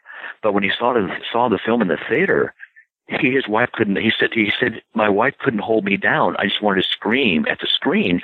This is not my movie because I think that a lot of this political Gestapo resistance aspect or a theme, sub theme, I don't know if he wasn't aware of it, but he blamed Fred Pressburger, who uh, took over production when Arnold died. And he blamed him for tampering post production with the film and uh, inserting more of the political aspect of it. What was the state of the German uh, film market or, or, or film community at this time in the early 50s after having gone through so many years of war. That was a real problem with Lorre. I mean, Lorre really wanted, uh, his idea was to actually launch a German American collaborative film enterprise to do films released in Germany and America. You know, make the same film. This is what they did at UFA in the 30s. They'd make two or three versions. They'd make one for a French audience, an English audience, a German audience. And they'd have different actors basically of one story. And he wanted to do this. The real problem, I mean, there were a number of problems. Uh, the first, the fact that Der Verlorene was a complete flop. The film bombed. Uh, Lorre felt you know, totally misunderstood. Um, Fred Pressburger disagreed. He said, um, saying that they didn't misunderstand the Lost One. They didn't understand. They understood it too well and wanted no part of it. Um, and the final rejection, rejection, of course, was they stayed away they weren't sure what Lorre was saying, but they knew it wasn't good. And not only was it morally ambiguous, but it it also was hopeless. And like I say, uh, it seemed to suggest that the only atonement came through death and the death of a generation. But by 1950, German audiences had had their fill of what they called Trümmerfilme, rubble films that uh, kind of held a mirror up to the post-war Germany uh, with topics like return soldiery and anti-Semitism and war crimes and kind of a period of self-examination. But by this point, 1950, 51, they wanted to put the past behind them. So what would appeal to the German audiences by then were these small C escapist films that romanticize country life. Those were very appealing, but the Lost One was so dark. It was out of sync. It was the wrong time. It was the wrong place. And no one wanted a lecture from an outsider, especially a Jewish outsider. I mean, however secular he was, how dare he pass moral judgment? So they resented exiled filmmakers who returned to kind of rub it in their face. And Gerd uh, made an excellent point. Much of The Lost One was told in a language of American film noir. It, it's just pervasive. And it was a language that the Germans didn't speak. They didn't see all those uh, those film noirs that, that Lorre and other actors appeared in during the 40s. You know, for a translation, they would have needed to see a lot of Lorre's own, you know, key movies, you know, which were, were, were basically unknown there. So yet, you know, on another level, Lorre was himself the lost one. I mean, you know, like Rothe displaced and alone, and that was a bad first step. It dealt with something they didn't want to deal with, and that is the idea of collective guilt and responsibility for the war. Did the Germans believe that a few had forced their will on the many?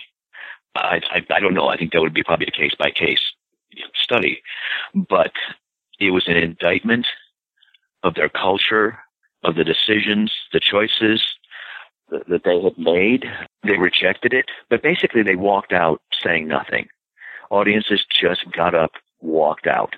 They didn't want this. They didn't want to look at the past. They wanted to put the past behind them. And all of a sudden, Lorre is like, hey, this is 1950, 51. let's uh, let's go back to 1946 and take a look at where we were. No, no, they wanted out. They wanted color movies with mountain scenes and Heidi, and um, they didn't want this dose of reality and to deal with the guilt.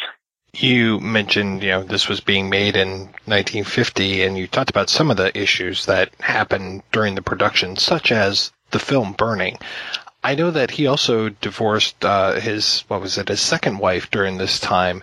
It sounds like so many things were kind of playing against him at this point.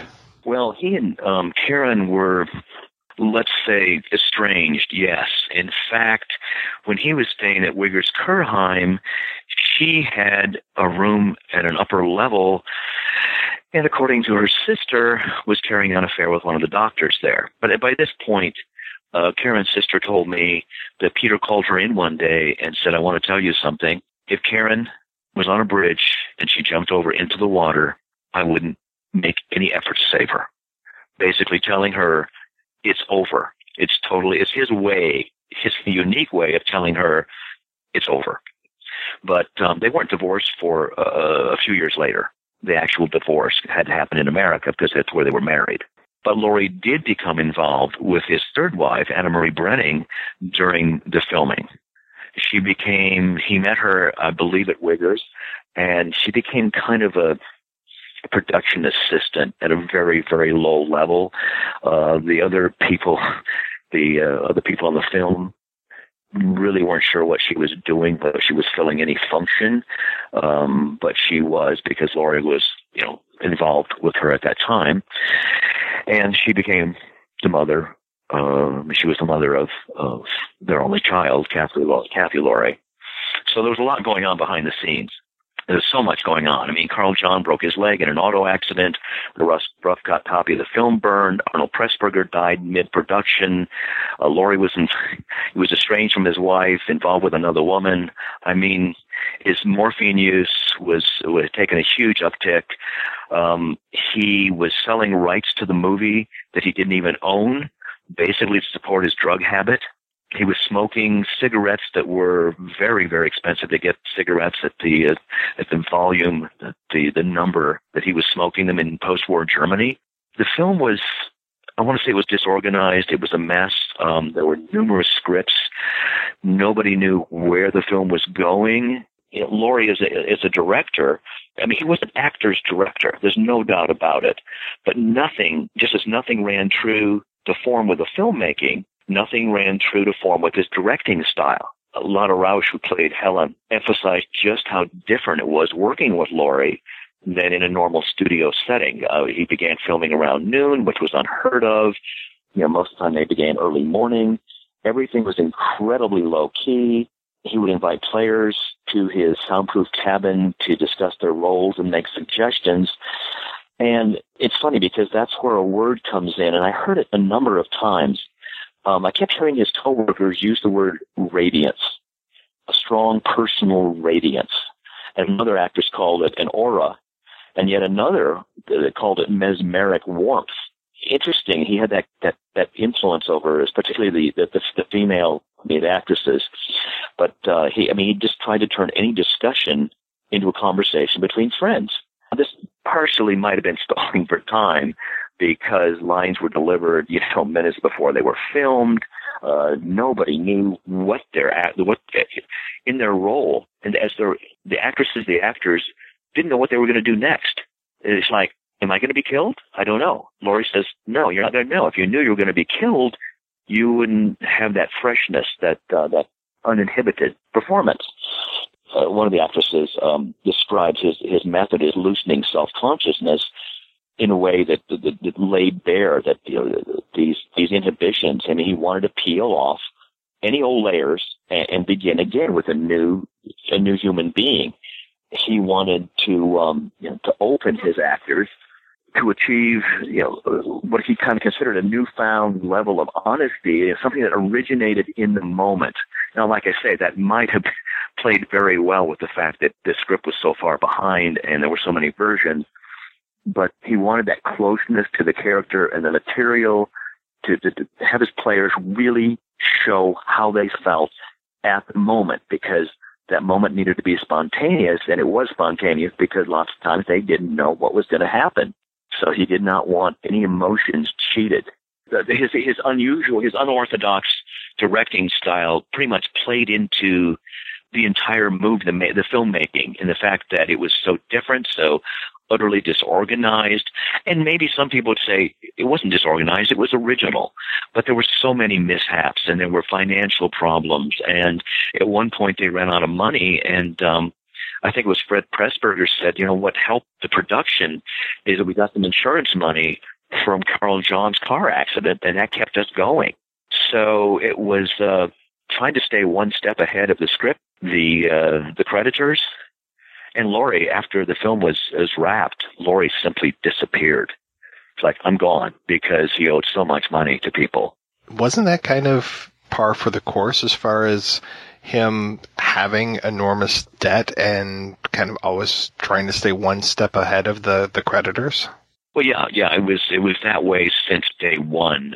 He had borrowed money when he came to this country. He owed uh, uh, Austrian writer Karl Kraus money, and there was a lot of correspondence back and forth. You know, when are you going to make the payment? We we need this money. And so Celia Lovsky was always uh, in charge of the correspondence, and she was just begging for more time and more time. And Peter's not doing well. He's not feeling well.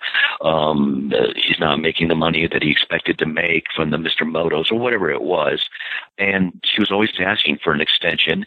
And of course, he got himself um, over his head when he uh, he rented uh, a ranch style home in Mandeville Canyon, and he had horses and dogs, and he lived a very gentrified lifestyle, and he gave a lot of parties, and uh, he couldn't afford it, and that's why in 1949 he finally declared bankruptcy and he owed I've got all the bankruptcy records. My God, he owed so many people money. But that's why he did the tour of Stoll Theaters in England. He left, I believe, in May of forty nine. He declared bankruptcy and left immediately, but he had prearranged to do this tour of Stoll Theaters because his creditors could not get their hands on that money. It post dated the bankruptcy.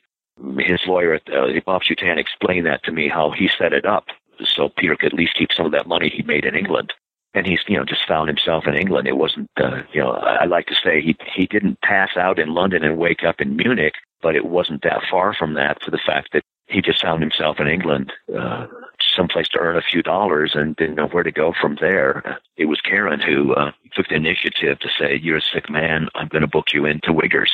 He kind of accidentally found himself in Germany. But of course, once he was there, he had, like I say, he had to kind of invent a reason for being there because he was a movie star and he's come back after 20 years and it's like okay this is 20 years since m what are you doing here? And uh he had to find a reason and the first one was very altruistic of course and i'm here to help people and then like i say the two films or the two ideas for films fell into his lap and he combined them and uh and made the lost one. You know there's a candid of Lorre that um was taken during filming and his head is in his hand. He looks so forlorn and uh, you know, one reviewer uh, described Lorre uh, perfectly. It caught the mood of both men, Dr. Rothe and Lorre. And he noted, and I'm quoting here, he said, the tired sadness of his eyes, the resigned twitch of his mouth, a lost gesture, a hopeless raising of the shoulder.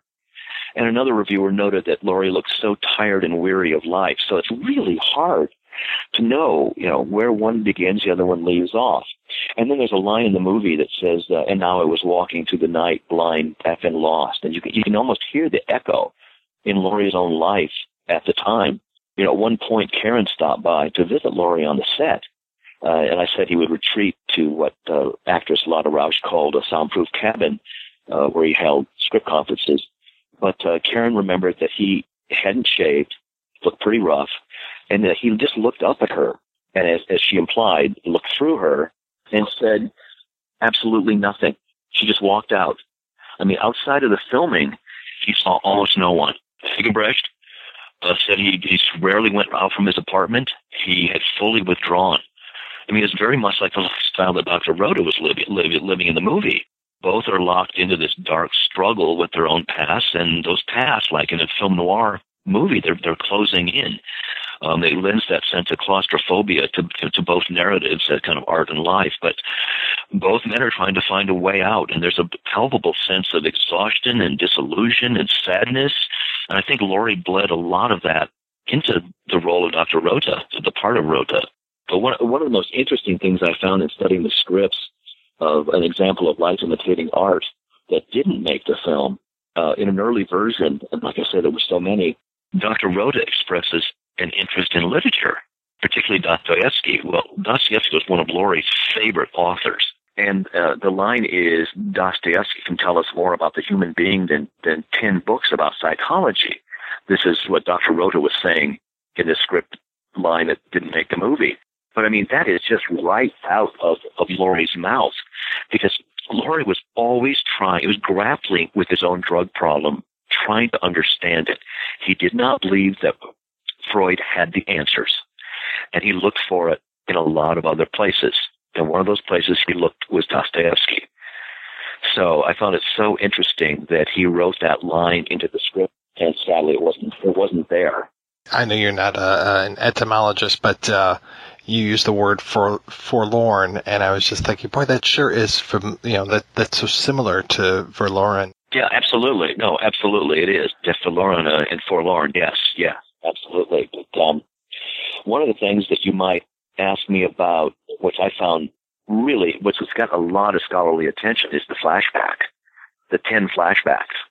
How do you hold a film together with ten flashbacks? I mean, he does it, and they're brilliantly integrated. I mean, sometimes you'll have a match in one scene and he's putting it out and someone in the next scene will be stepping on that, you know, stepping on that same light, that, that illumination.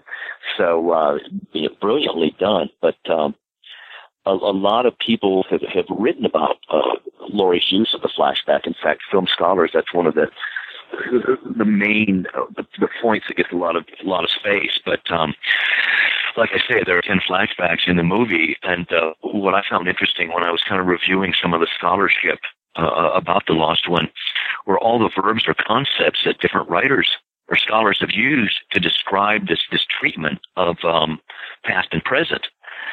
And uh, the, the past, I'm going to use some of these verbs here. The past penetrates the present. The past percolates. It encroaches. It interrogates. It collides. It awakens. It alienates. Actually, one film historian referred to the flashbacks as setting up a conversation between past and present. All, altogether, though, the bottom line is that that juxtapos- juxtaposing of images of past and present, what they're, they're there to deny escape. Lorre is saying, you will not look away. There is no forgetting. Someone pointed out that it was Lorre's idea to alienate audiences, to interrupt the narrative ride and, and confront the viewer with the historical past, and drawing a very heavy line under the idea that there is no forgetting that past is present. And only when the, you know, like I say, when the present generation is gone, will Germany begin to atone. There's this iconic scene in the movie where Lorre Hösch and, and Oberst Winkler are looking into a microscope. You, you probably remember the scene. And Dr. Rothe says, notice the three single bacteria. Let's give them a name. One Hösch, the next Winkler, and the last Rothe. Inject these into the blood of a healthy person, and he will not remain healthy. He's calling fascism a disease, and he too is contaminated. In other words, the national body is contaminated, and the only cure was death. Now, getting back to the Horla, Rothe kills himself when he realizes he can't free himself from that dark outsider, that beast within him. Again, it's the only way to break with the past. There is no forgetting. So it begs the question, is that what he expected of Germany, atonement through death? There again, Lorre called Rothe a psychopathic hero, perhaps because he, Rothe, believed in, in, in the need for atonement. You know, I have a poster. There's, there's an A and B poster for the Lost One. And the A poster is, I think, on the back of my Lorre biography, you know, small format.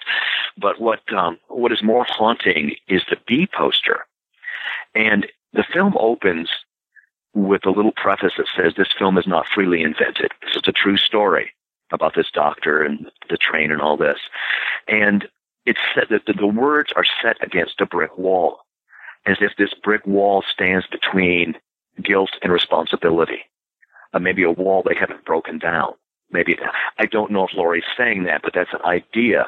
The B poster has Lorre's face superimposed over this wall with his eyes closed, like he's standing between past and present, that he's stuck in that wall with his eyes closed. The eyes closed meaning den- denial of responsibility or collective, you know, the, I may be reading too much into this, but I find that image very, very interesting.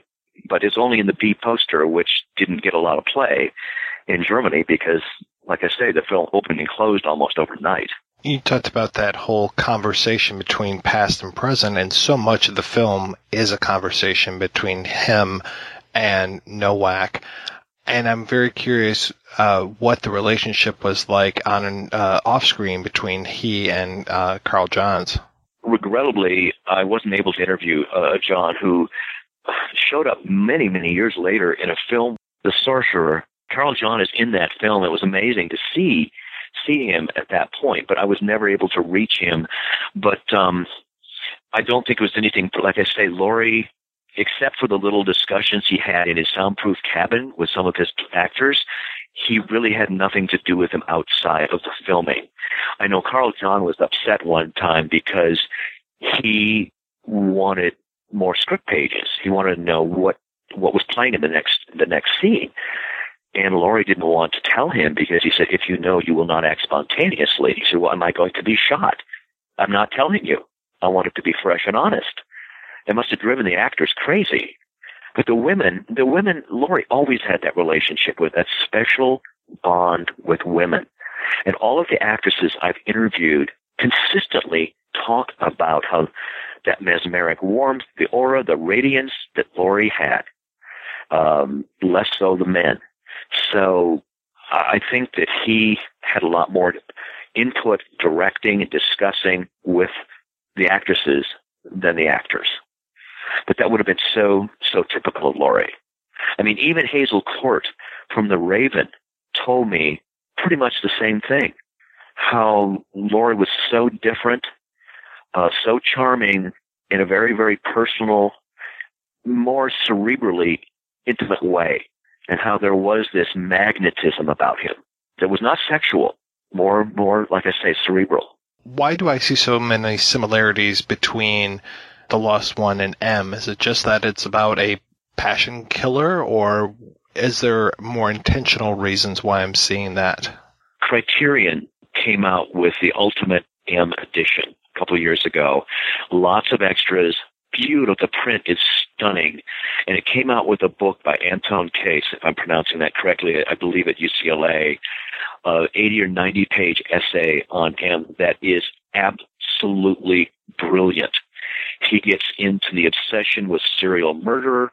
He gets into, he doesn't get into the lost one, but he, he lays the foundation by such a thorough, brilliant discussion of M. But, um, I'd like to quote somebody who is an old friend, um, who is gone now. His name's Harun Farocki, who was a German documentary filmmaker. And I think he just said it all. Uh, and, and he said the Germany of 1930 and the Germany under Hitler during World War II is one and the same. There's hardly another film that has foreshadowed fascism as exactly as M, and hardly another that has traced the remnants of fascism as exactly as Der Verlorene. That is absolutely encapsulates it brilliantly. The similarities in settings, times are striking. You have societies in crisis, mass paranoia, hysteria, uh, the lack of distinction between what is legal and what is illegal. Uh, most fascinating to me is that very authoritarian uh, character of Gustav Gründgens with the, the black gloved hand. And I think one of the most interesting and emblematic shared signatures are those of Beckert and Rothe. Both are both victims and perpetrators in both films. Rothe is something of a grown-up Hans Beckert. I mean, he too recognizes that an other, I say quote unquote other, has you know committed the crimes crimes outside himself, but he but Rothe takes responsibility and seeks to atone for those crimes. So, in a sense, you have the the child and the adult victim perpetrator. I think that's one of the most interesting shared signatures between the two films. At one point, you're writing your book. Do you decide this is what I'm going to call my book? This is the title for The Lost One. There was an author who wrote a book on Bela Lugosi, and he called it The Man Behind the Cape. But um, I thought, well, maybe I'll call my biography The Face Behind the Mask to indicate that I'm trying to get it, you know, peel off the layers, get at the real person, what any biographer, of course, tries to do. But I think what confuses part and player so much in, in, in the movie, and and, and perhaps in his life is the fact that not only do we have Peter Lorre and Dr. Rothe, but we also have the baggage of Lorre's screen identity. Like so many of Lorre's on-screen personas, uh, Rothe is a character on the margin of society, much like you know Ugarte in Casablanca. Um, himself, sort of a, a fringe creature, an outsider. There's always that sense of otherness about him that is very much a legacy of Lorre's own screen past, and it it, it feeds that idea of personal displacement.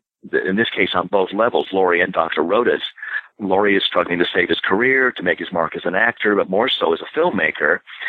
And it wasn't going to happen, and I think he knew it. In in many ways, Lorre's portrayal of Rothe was a self-portrait of a man who sought to escape the past, but to learn that there is no escape. But all of those ideas kind of percolated in my mind is that Lorre was always playing the outsider, the fringe creature in movies. I think he only played an American in one movie in his life, and that was in Voyage to the Bottom of the Sea. And he I also wrote something one time, insider as outsider, outsider as insider, in the sense that Lorre wanted to be an outsider. He wanted to identify with Bertolt Brecht. On the other hand, he wanted to be an insider because he got Bogart versus Brecht. One is the insider, celebrity, limelight, the good life in Hollywood. The other one is the outsider, artistic integrity. Lorre always was trying to balance that, and it tortured him. The fact that he wanted both. He wanted to be an insider and he wanted to be an outsider. And, you know, at one point he had to make that decision not to go back to East Germany, even though he had the invitation. But uh, he was too sick. He was too dependent on drugs.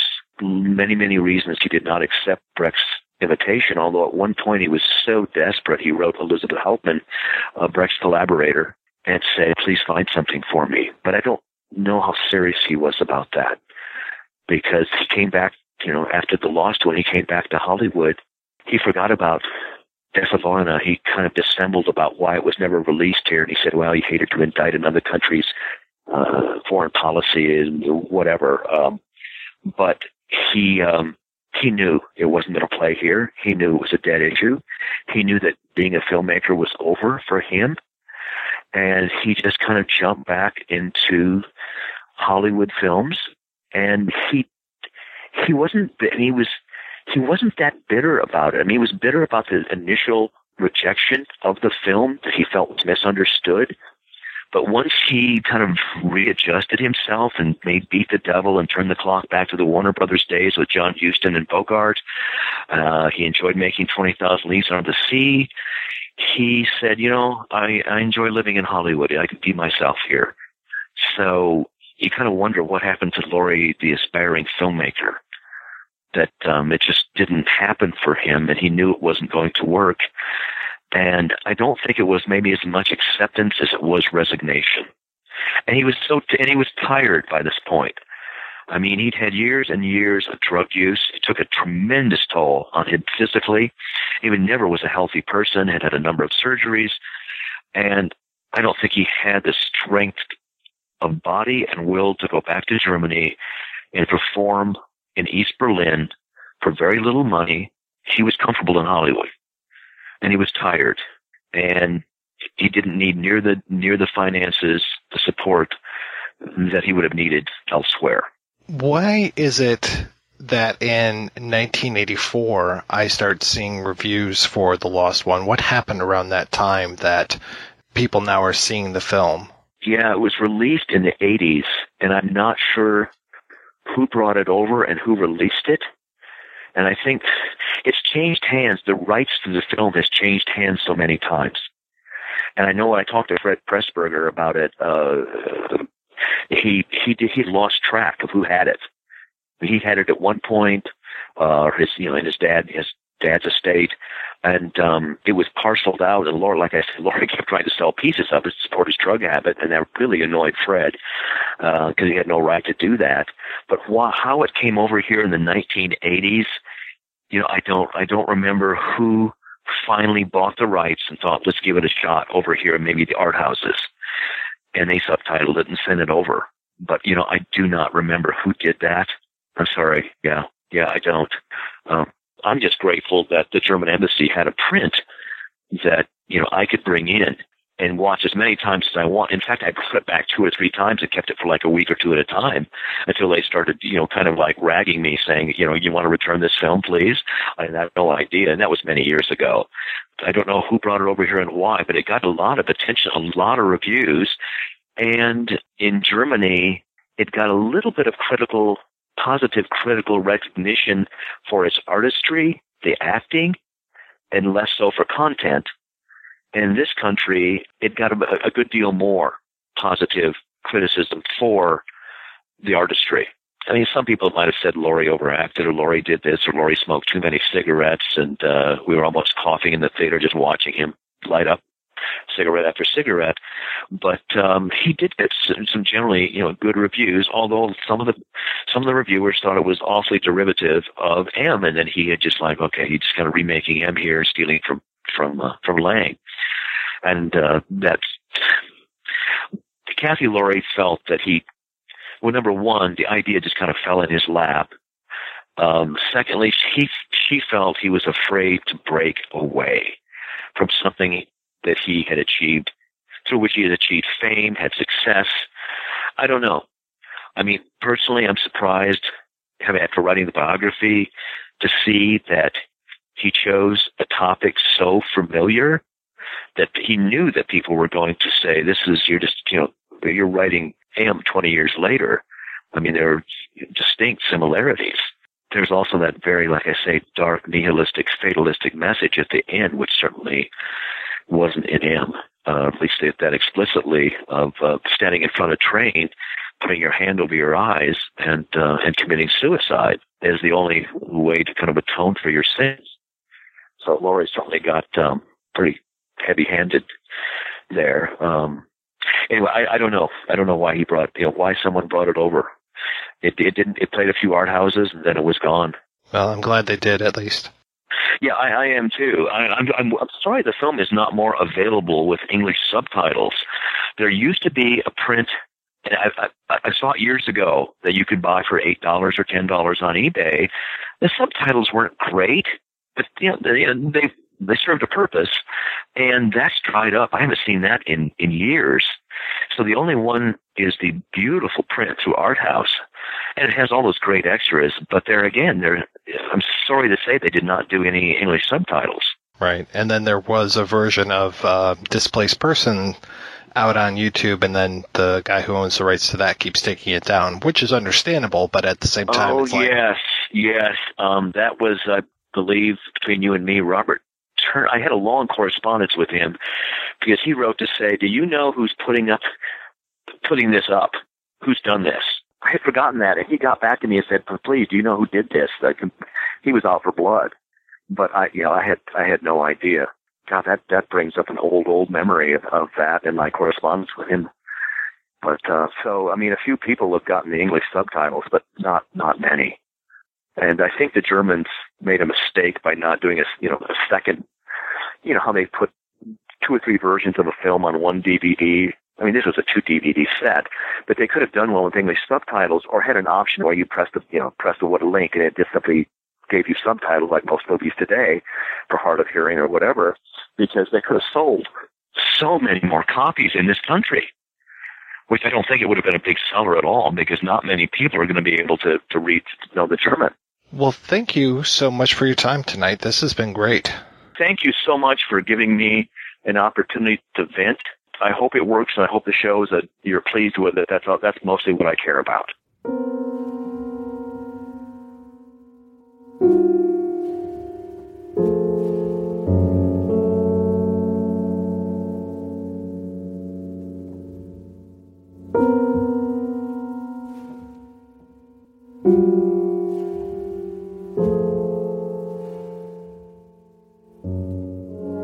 There are movie podcasts where very serious people talk about very serious things, analyzing them like true professional critics in a very serious way. There are also podcasts where drunk or high youngins talk excitedly over each other about the latest pop culture stuff, dropping references and opinions like they were drugged up skunks.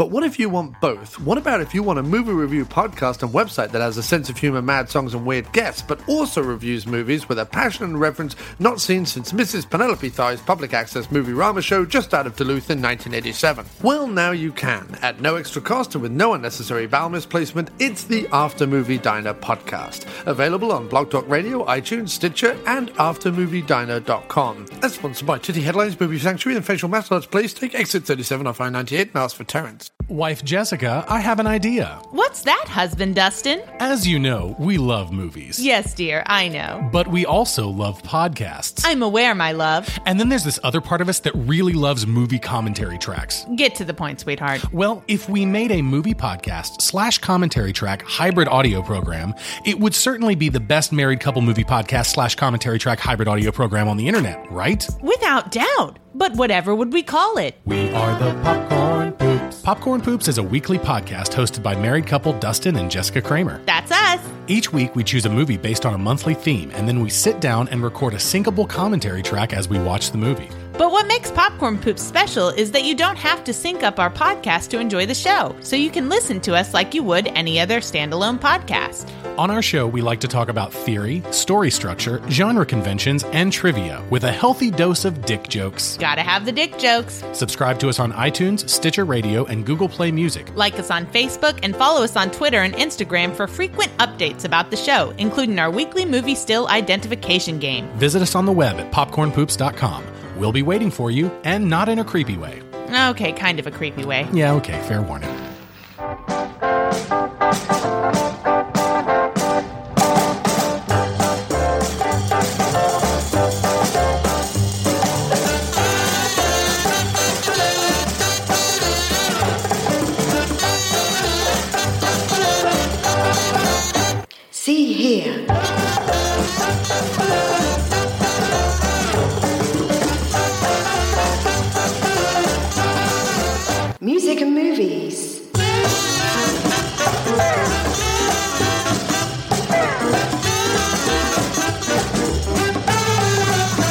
Movies and music.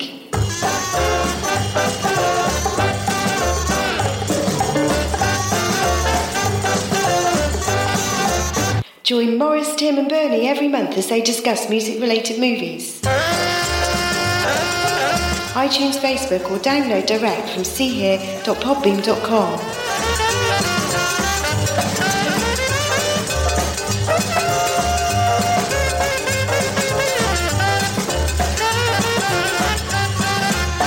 The See Here podcast. It's a blast. Far out. This is Adam Spiegelman, the host of my second favorite movie podcast called Proudly Resent at proudlyresents.com. And you are listening to my favorite, the number one, The Projection Booth. Mike put so much work into it. If you listen to my show, I put no work into it. Enjoy the rest of the show, you lucky son of a gun. All right, we are back and we're talking about The Lost One. And, you know, I was going to talk a little bit about the reception of the film, but I think we kind of worked that into the discussion because this was not a well enjoyed film in Germany and never really got a chance in the US until like the 80s when it seemed to kind of come out. I mean, when I was looking around, I started seeing reviews from Vincent Canby in the New York Times uh, from 1984. But yeah, for a lot of years, this movie was just kind of swept under the rug. I hate that Vincent Canby review. He he's basically he, I think he's trying to say that this movie is fine, but he just does it in such a demeaning way. Is that the one where, where he says that basically the performance is much better than the film, and it's sort of like very politely saying it's it's not a masterpiece, but it's interesting in a very Yes.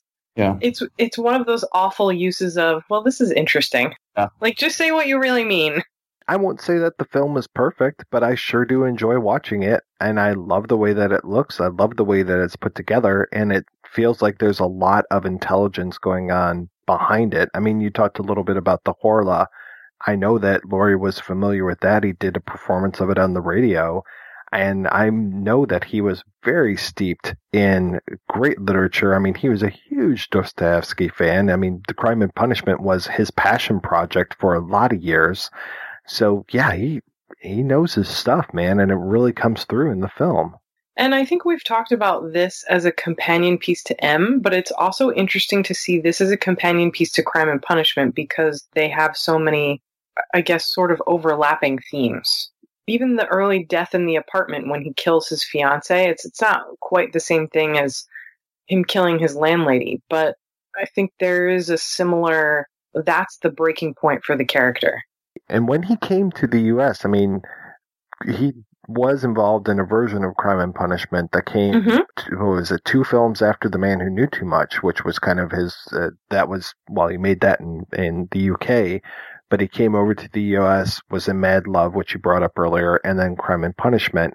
But I don't think that he was as happy with the version of Crime and Punishment that he could have been. I mean, that really, I think to him, that was the movie that was going to put him on the map. And unfortunately, I mean, even though it's von Sternberg directing it, it just wasn't as big as it probably should have been. I think he has a couple of those films where it just he gives these great performances and like the lost one the films aren't perfect and they certainly have some issues but the way they're ignored just doesn't make any sense like that version of crime and punishment which i didn't see until recently it's well worth watching and being talked about a lot more than it is I think I mean it's a classic case of a film which just doesn't fit a pattern, uh, and, and and I think there's you know there are an awful lot of examples. I mean, historians obviously want to speak. Well, not just historians, programmers and viewers. They want to have a concept about what German cinema is, and particularly of those periods and decades. You know, it's uh, in other words, basically the fun doesn't really start until the seventies. Therefore, we can kind of write off everything prior to that. You know, I'm talking about the kind of foreign reception here. But I think it's really when you actually have a film which doesn't fit in, like Peeping Tom in the case of Michael Powell in England. You know, it does take 20, 30 years for it to be kind of uh, uh, recontextualized and seen without all the baggage of its present time, uh, the time in which it came out. And it does strike me very much as a film which just really is kind of um, yeah, well, lost, uh, you know, lost in that particular time. It's, uh, it, it is unfortunate because I kind of get the feeling that I'd like to see more films by Peter Lorre after this. Yeah, it's. I really wish he could have had this be sort of the turning point as his homecoming as you know maybe a German director. He was pretty much a triple threat at this point with uh, helping to write this, directing it, and acting in it. And we didn't talk about the performance as much as we probably should have. I mean, the one moment as we were talking about the performance earlier and the whole idea of him possibly getting a little hammy here and there, the the thing that came to my mind as the moment of really going out there when it came to the acting and it paying off was when he goes back to his laboratory at one point and he happens to touch some of the rabbit blood and he looks at himself in the mirror and he puts his hand up on his face and when he pulls it away there's blood on his face. So well done. And just the performance there i mean yeah i can see where people might say that's a little big but for me it was just like this is great. He is a marked man now and it just really worked. And that that comes before a, a fantastic shot of him walking down a hallway and it's very similar to those scenes that we get of him walking especially later right at the very end when he's walking down the railroad tracks just oh it, a man alone and just it, it works so well to me That's beautiful. The scene with the blood. I think it's a huge problem in terms of well, cinema performances in particular. This idea, this idea that less is always more. Uh, the idea that you know a Robert Bresson film is the you know the, the pinnacle, and if something is in the direction of kind of deviating from naturalistic behavior towards something which may have you know symbolic properties in this case, the the blood and everything else,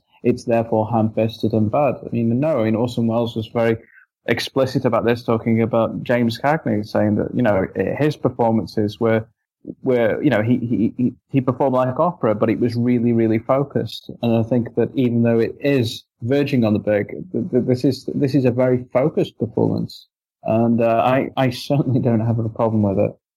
No, and I think if you look at something like his performance as Dr. Gogol in Mad Love, there he does sort of a Cagney level, just hysterical, over the top, but I would also argue similarly focused. He doesn't just lose it for no reason. He he kind of acts as the tempo of the film. And instead of it just being all about cinematography or score, he's really able to set the pace of scenes in a way that I don't think a lot of other actors are, especially in these types of films. And he does that here, but I think you have to watch it closely to get what he's doing. He's he's wonderful. I mean, you could say, okay, well, in M, he goes over the top. I mean, when he's defending himself, uh, that he really goes out there and does it, but that's appropriate for the character. I mean, all this stuff, the, the over the topness of Gogol, all of it is appropriate to the character. We're not just going like, oh my God, what is Peter Lorre doing here? Each time he does that, it really tugs on my heartstrings. That's the so the top. So uh, I think this is this is the the crazy situation when you when you read those novels and you think, how can you not say this is totally hysterical? they are, I mean, they are absolutely nuts. Those novels, and you know, and and, and I think that's I think it, it's a problem when you read that. It's somehow more acceptable and less offensive than when you see it, and and and, and I think that's that that can be a problem sometimes. The grotesqueries which you'll read in a, a Russian novel, uh, it's it's oh well, that's a characteristic of Russian literature. that's blah blah blah blah blah. But when you actually see something like that on screen, it's like no, that's just it's too much. It's grotesque. It's theatrical. It's ugh. I think also in that case, it's all about education and expectation. You're not just pro- I'm sure this has happened at some point, but I would say by and large, nobody is going to pick up demons and just casually flip through it. I mean, it's insane. You you kind of have to know what it is and who the author is and some of the political context to understand anything about it. I mean, Żuławski films are the same way. You're not just going to turn on TV and happen to see something the way you would happen to see a melodrama or a soap opera. So I think anybody who's educated about Lorre and particularly about his theatrical background wouldn't see this as being over the top, but somebody who's only used to mainstream films probably would. And certainly German audiences in 1951 who really just wanted Hollywood movies and just wanted to be entertained would probably not have engaged with this in the way that we are, for instance. It's an entertaining film. I, I, I, I was never, it never felt like uh, anything other than it, it, it. felt like a genre film, but the question was which genre. You know, because it's it's operating on so many genres at the same time, and I think that that, that is the only issue which I think I, I could really fault it with on a major level. It is that, that it's constantly changing into other things, which is also the source of its interest. Oh, um, definitely. Um, but but but but it does. I, I can imagine that uncertainty. It can can be off putting because there is that degree of uh, expectation and unfulfilled expectation when you you know you set out in one direction and then you jump in another. I mean, there are, there are uh, you know one response is well I didn't see that coming, and the other response is well where's the payoff?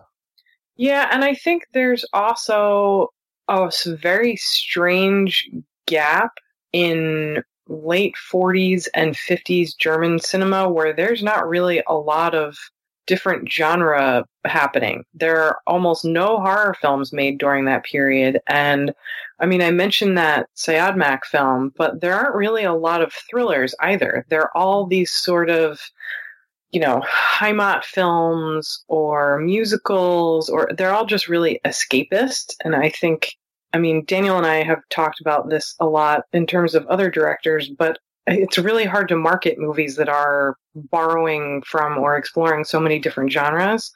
So I, he's sort of swimming against the, the tide here. Well, this experience, it seems to me that this really took the wind out of his sails because when he returned to the U.S., I mean, I can't say that Peter Lorre ever gave a bad performance, but looking at the level of his work afterwards, yes, of course, he was in Beat the Devil, which I know is a very divisive film as far as is it good or is it bad. But, you know, just like his little roles that he was doing in 20,000 Leagues Under the Sea or 80, uh, Around the World in 80 Days.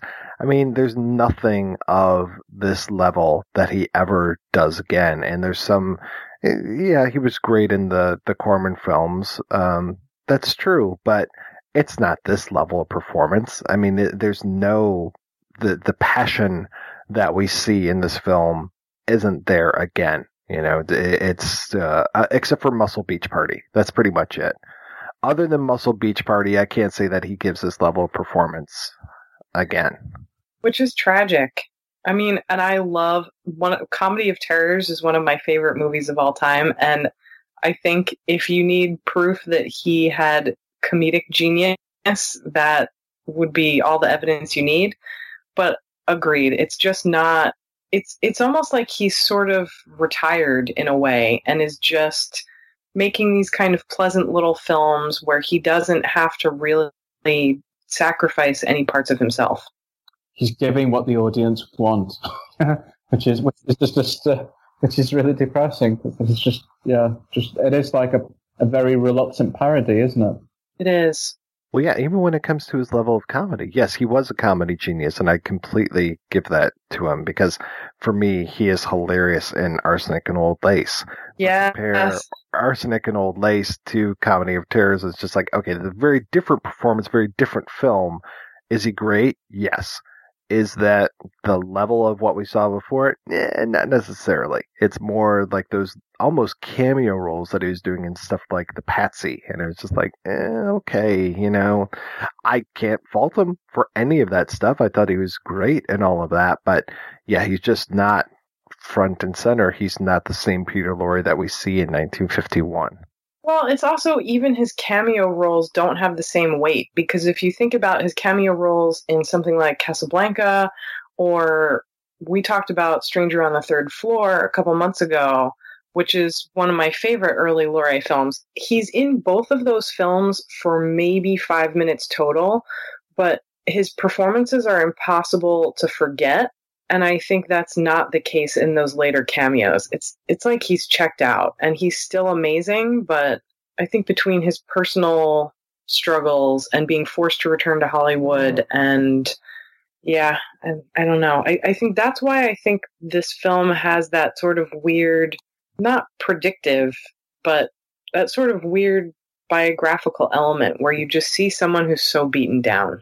It's very interesting that it's almost like a genre. This this kind of actors who usually make one film, uh, and and and but they do tend to. It, it's, it's almost like they're kind of not so much concerned with starting a career as a director, but just like exercising something out of the system. I mean, even even coming up to like you know, like when Gary Oldman did like Nil by Mouth and everything else, and you think, well, why are you doing that film? but you know, of course, it's great, it's brilliant, but you know, it's it's it's and he did it. And as far as far as I know, I don't think he's done anything since as a director. I may be wrong about that, but it is interesting. And Charles Laughton is the obvious comparison. Yes. Uh, with Night of the Hunter, which is another kind of uh, well, you know, it's, it's a masterpiece, but at the same time, it's just really tragic that that didn't open up any kind of horizon. And that's definitely another one that I think explores a couple different genres in a way that people were really not ready for. Exactly. But I think that the way in which it, I think it's more, I, I don't want to use the word confident, but it, it it's, it's, uh, it's bolder in the way that it plays a genre than this. I think there's no question of hesitation about it. It, it, it sets, I, I, I don't, there are very few films which actually establish a world like Night of the Hunter does. It's just incredible. Agreed. Well, I wonder if the difference there too is that it wasn't Laughton directing himself. Yeah, I mean, Robert Mitchum is also hard to argue with. And he, kind of the way Lorre sets a lot of the tone, Lorre's performance sets a lot of the tone in The Lost One. I think Mitchum similarly brings a level of confidence to that film because if you had anyone who was had less presence in that role, it would have been campy and ridiculous. In Night of the Hunter, I mean, sorry. Right. No, I gotcha. I gotcha. All right, let's go ahead and take another break and play a preview for next week's show.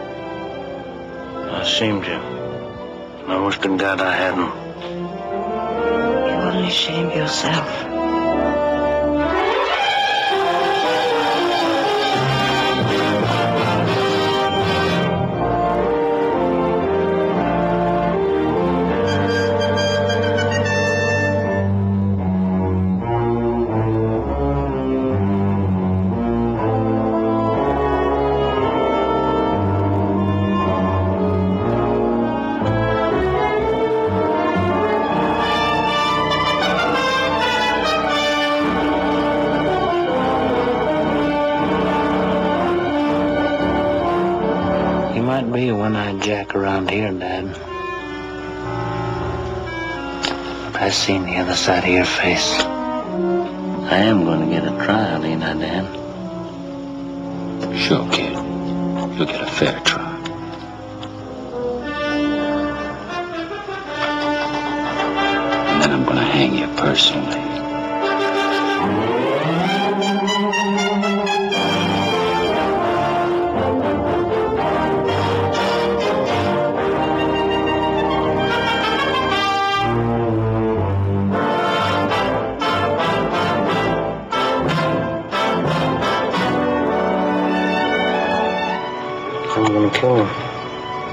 Think that to kill him will make you a man? I don't know about that. Won't you try to forget this? Forget it. Not as long as I breathe.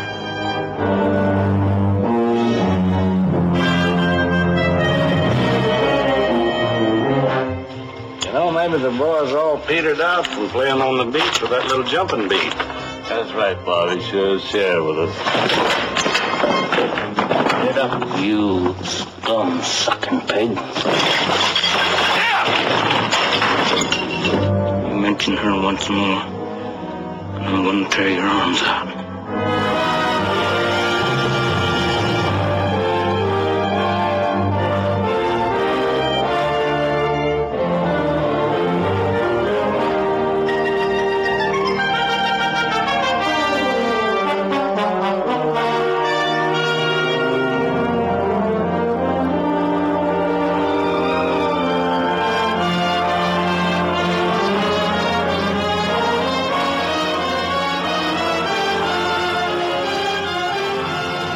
Right. We'll be back next week with a discussion of another one and done director, Marlon Brando, and his film One Eyed Jacks. Until then, I want to thank this week's co-hosts, Samm and Daniel. So, Samm, you were just on the ninth configuration episode, but I still want to know what's the latest with you. Doing 8 million things as always. I think probably the next thing worth talking about is Diabolique, where I'm an editor. We will have another summer print issue coming out, and I'm really excited about that. It is going to be sort of folk horror and witchcraft themed. And Daniel, how about you? What's going on in your part of the world?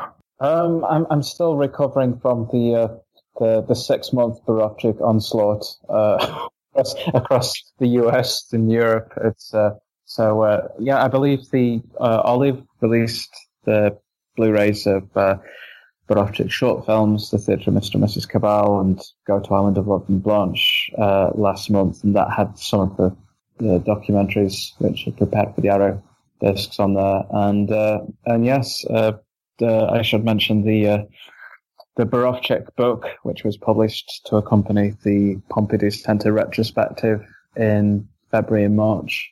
Um, but other than that, I'm completely Borowczyked out for the moment. You are guess not. I guess it's good that we're taking a little bit of a break before uh, uh, La Marge, which uh, I think at the moment we were planning on doing in July.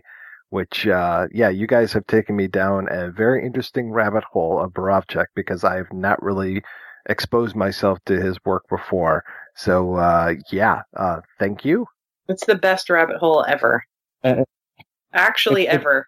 it's the most fantastically depressing rabbit hole ever. No, Maybe for you. Cheer up.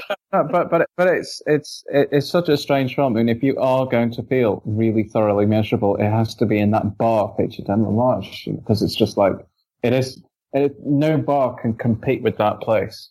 And I'm- you I'm- have to bring hard boiled eggs. Oh, exactly. That's the only the, the, the, the price of admission is a hard boiled egg. Yeah. I've been rubbing hard boiled eggs all over my body this entire time we've been talking today. Oh, good. Well, then you'll be fully prepared to talk about La Marge. There was that w- weird situation last year when I think it was some some like some spa or somebody like some some store like that said at a loss what to do for Valentine's Day. Why not buy some hard boiled eggs? And I thought, what what, what on earth? I mean, is this is this some sort of reference to La and Empire of the Senses and Yeah. Story of the Eye. And which story of is- the eye, you know, which is, what kind of isn't- people shop at the spa, you know, with it. That's an even more exciting Valentine's Day. Well, it could be even worse. They could say, find some spice up Valentine's Day with a bag full of eyes. You know, it could be. That's that, that's very true. Well, the person who we're talking about next week, uh, Marlon Brando, he would definitely uh, be into some butter. he definitely would. And Daniel, we're going to have to figure out when uh, to have you back. Uh, we're doing an On the Silver Globe episode, so I got to work on a time to uh, talk to you about that because I seem to understand that you know a little bit about that movie. Because I was No, in no, Li- he Lisbon, Lisbon a few weeks ago, uh, which, uh, for a festival, and uh, which they kindly uh, invited me, and we, we screened on the Silver Globe there. So, uh, so yes, no, it would be a pleasure. And uh, the only problem with on the Silver Globe is that even though the film's three hours long, I think you need at least six hours to just get started on it. Well, it's going to be uh, Heather Drain and Joe Yanick on that one, so hopefully uh, I'll let them know to reserve an afternoon. Two hours each. Well, guys, thank you so much for your time today. This has been a, like, I can't say pleasure talking about this movie, but it was a pleasure actually having somebody else to discuss this movie with because it is such a great film. So thanks uh, for being on the show. Thanks to everybody for listening. Please head on over to the website projection-booth.com where you can find out more about today's episode. You also find links over to iTunes where you can rate and review the show and to our Patreon where you can make a donation to the show. Donors get early access to every episode as long as I'm not running late. And this episode will be running late, I can guarantee it. Every donation and every rating we get helps the projection booth take over the world.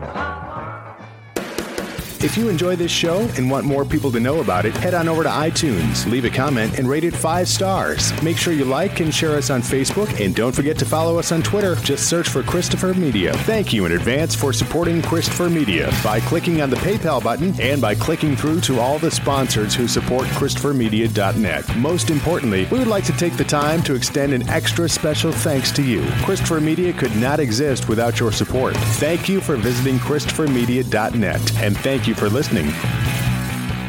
Christopher Media. Let's make some noise.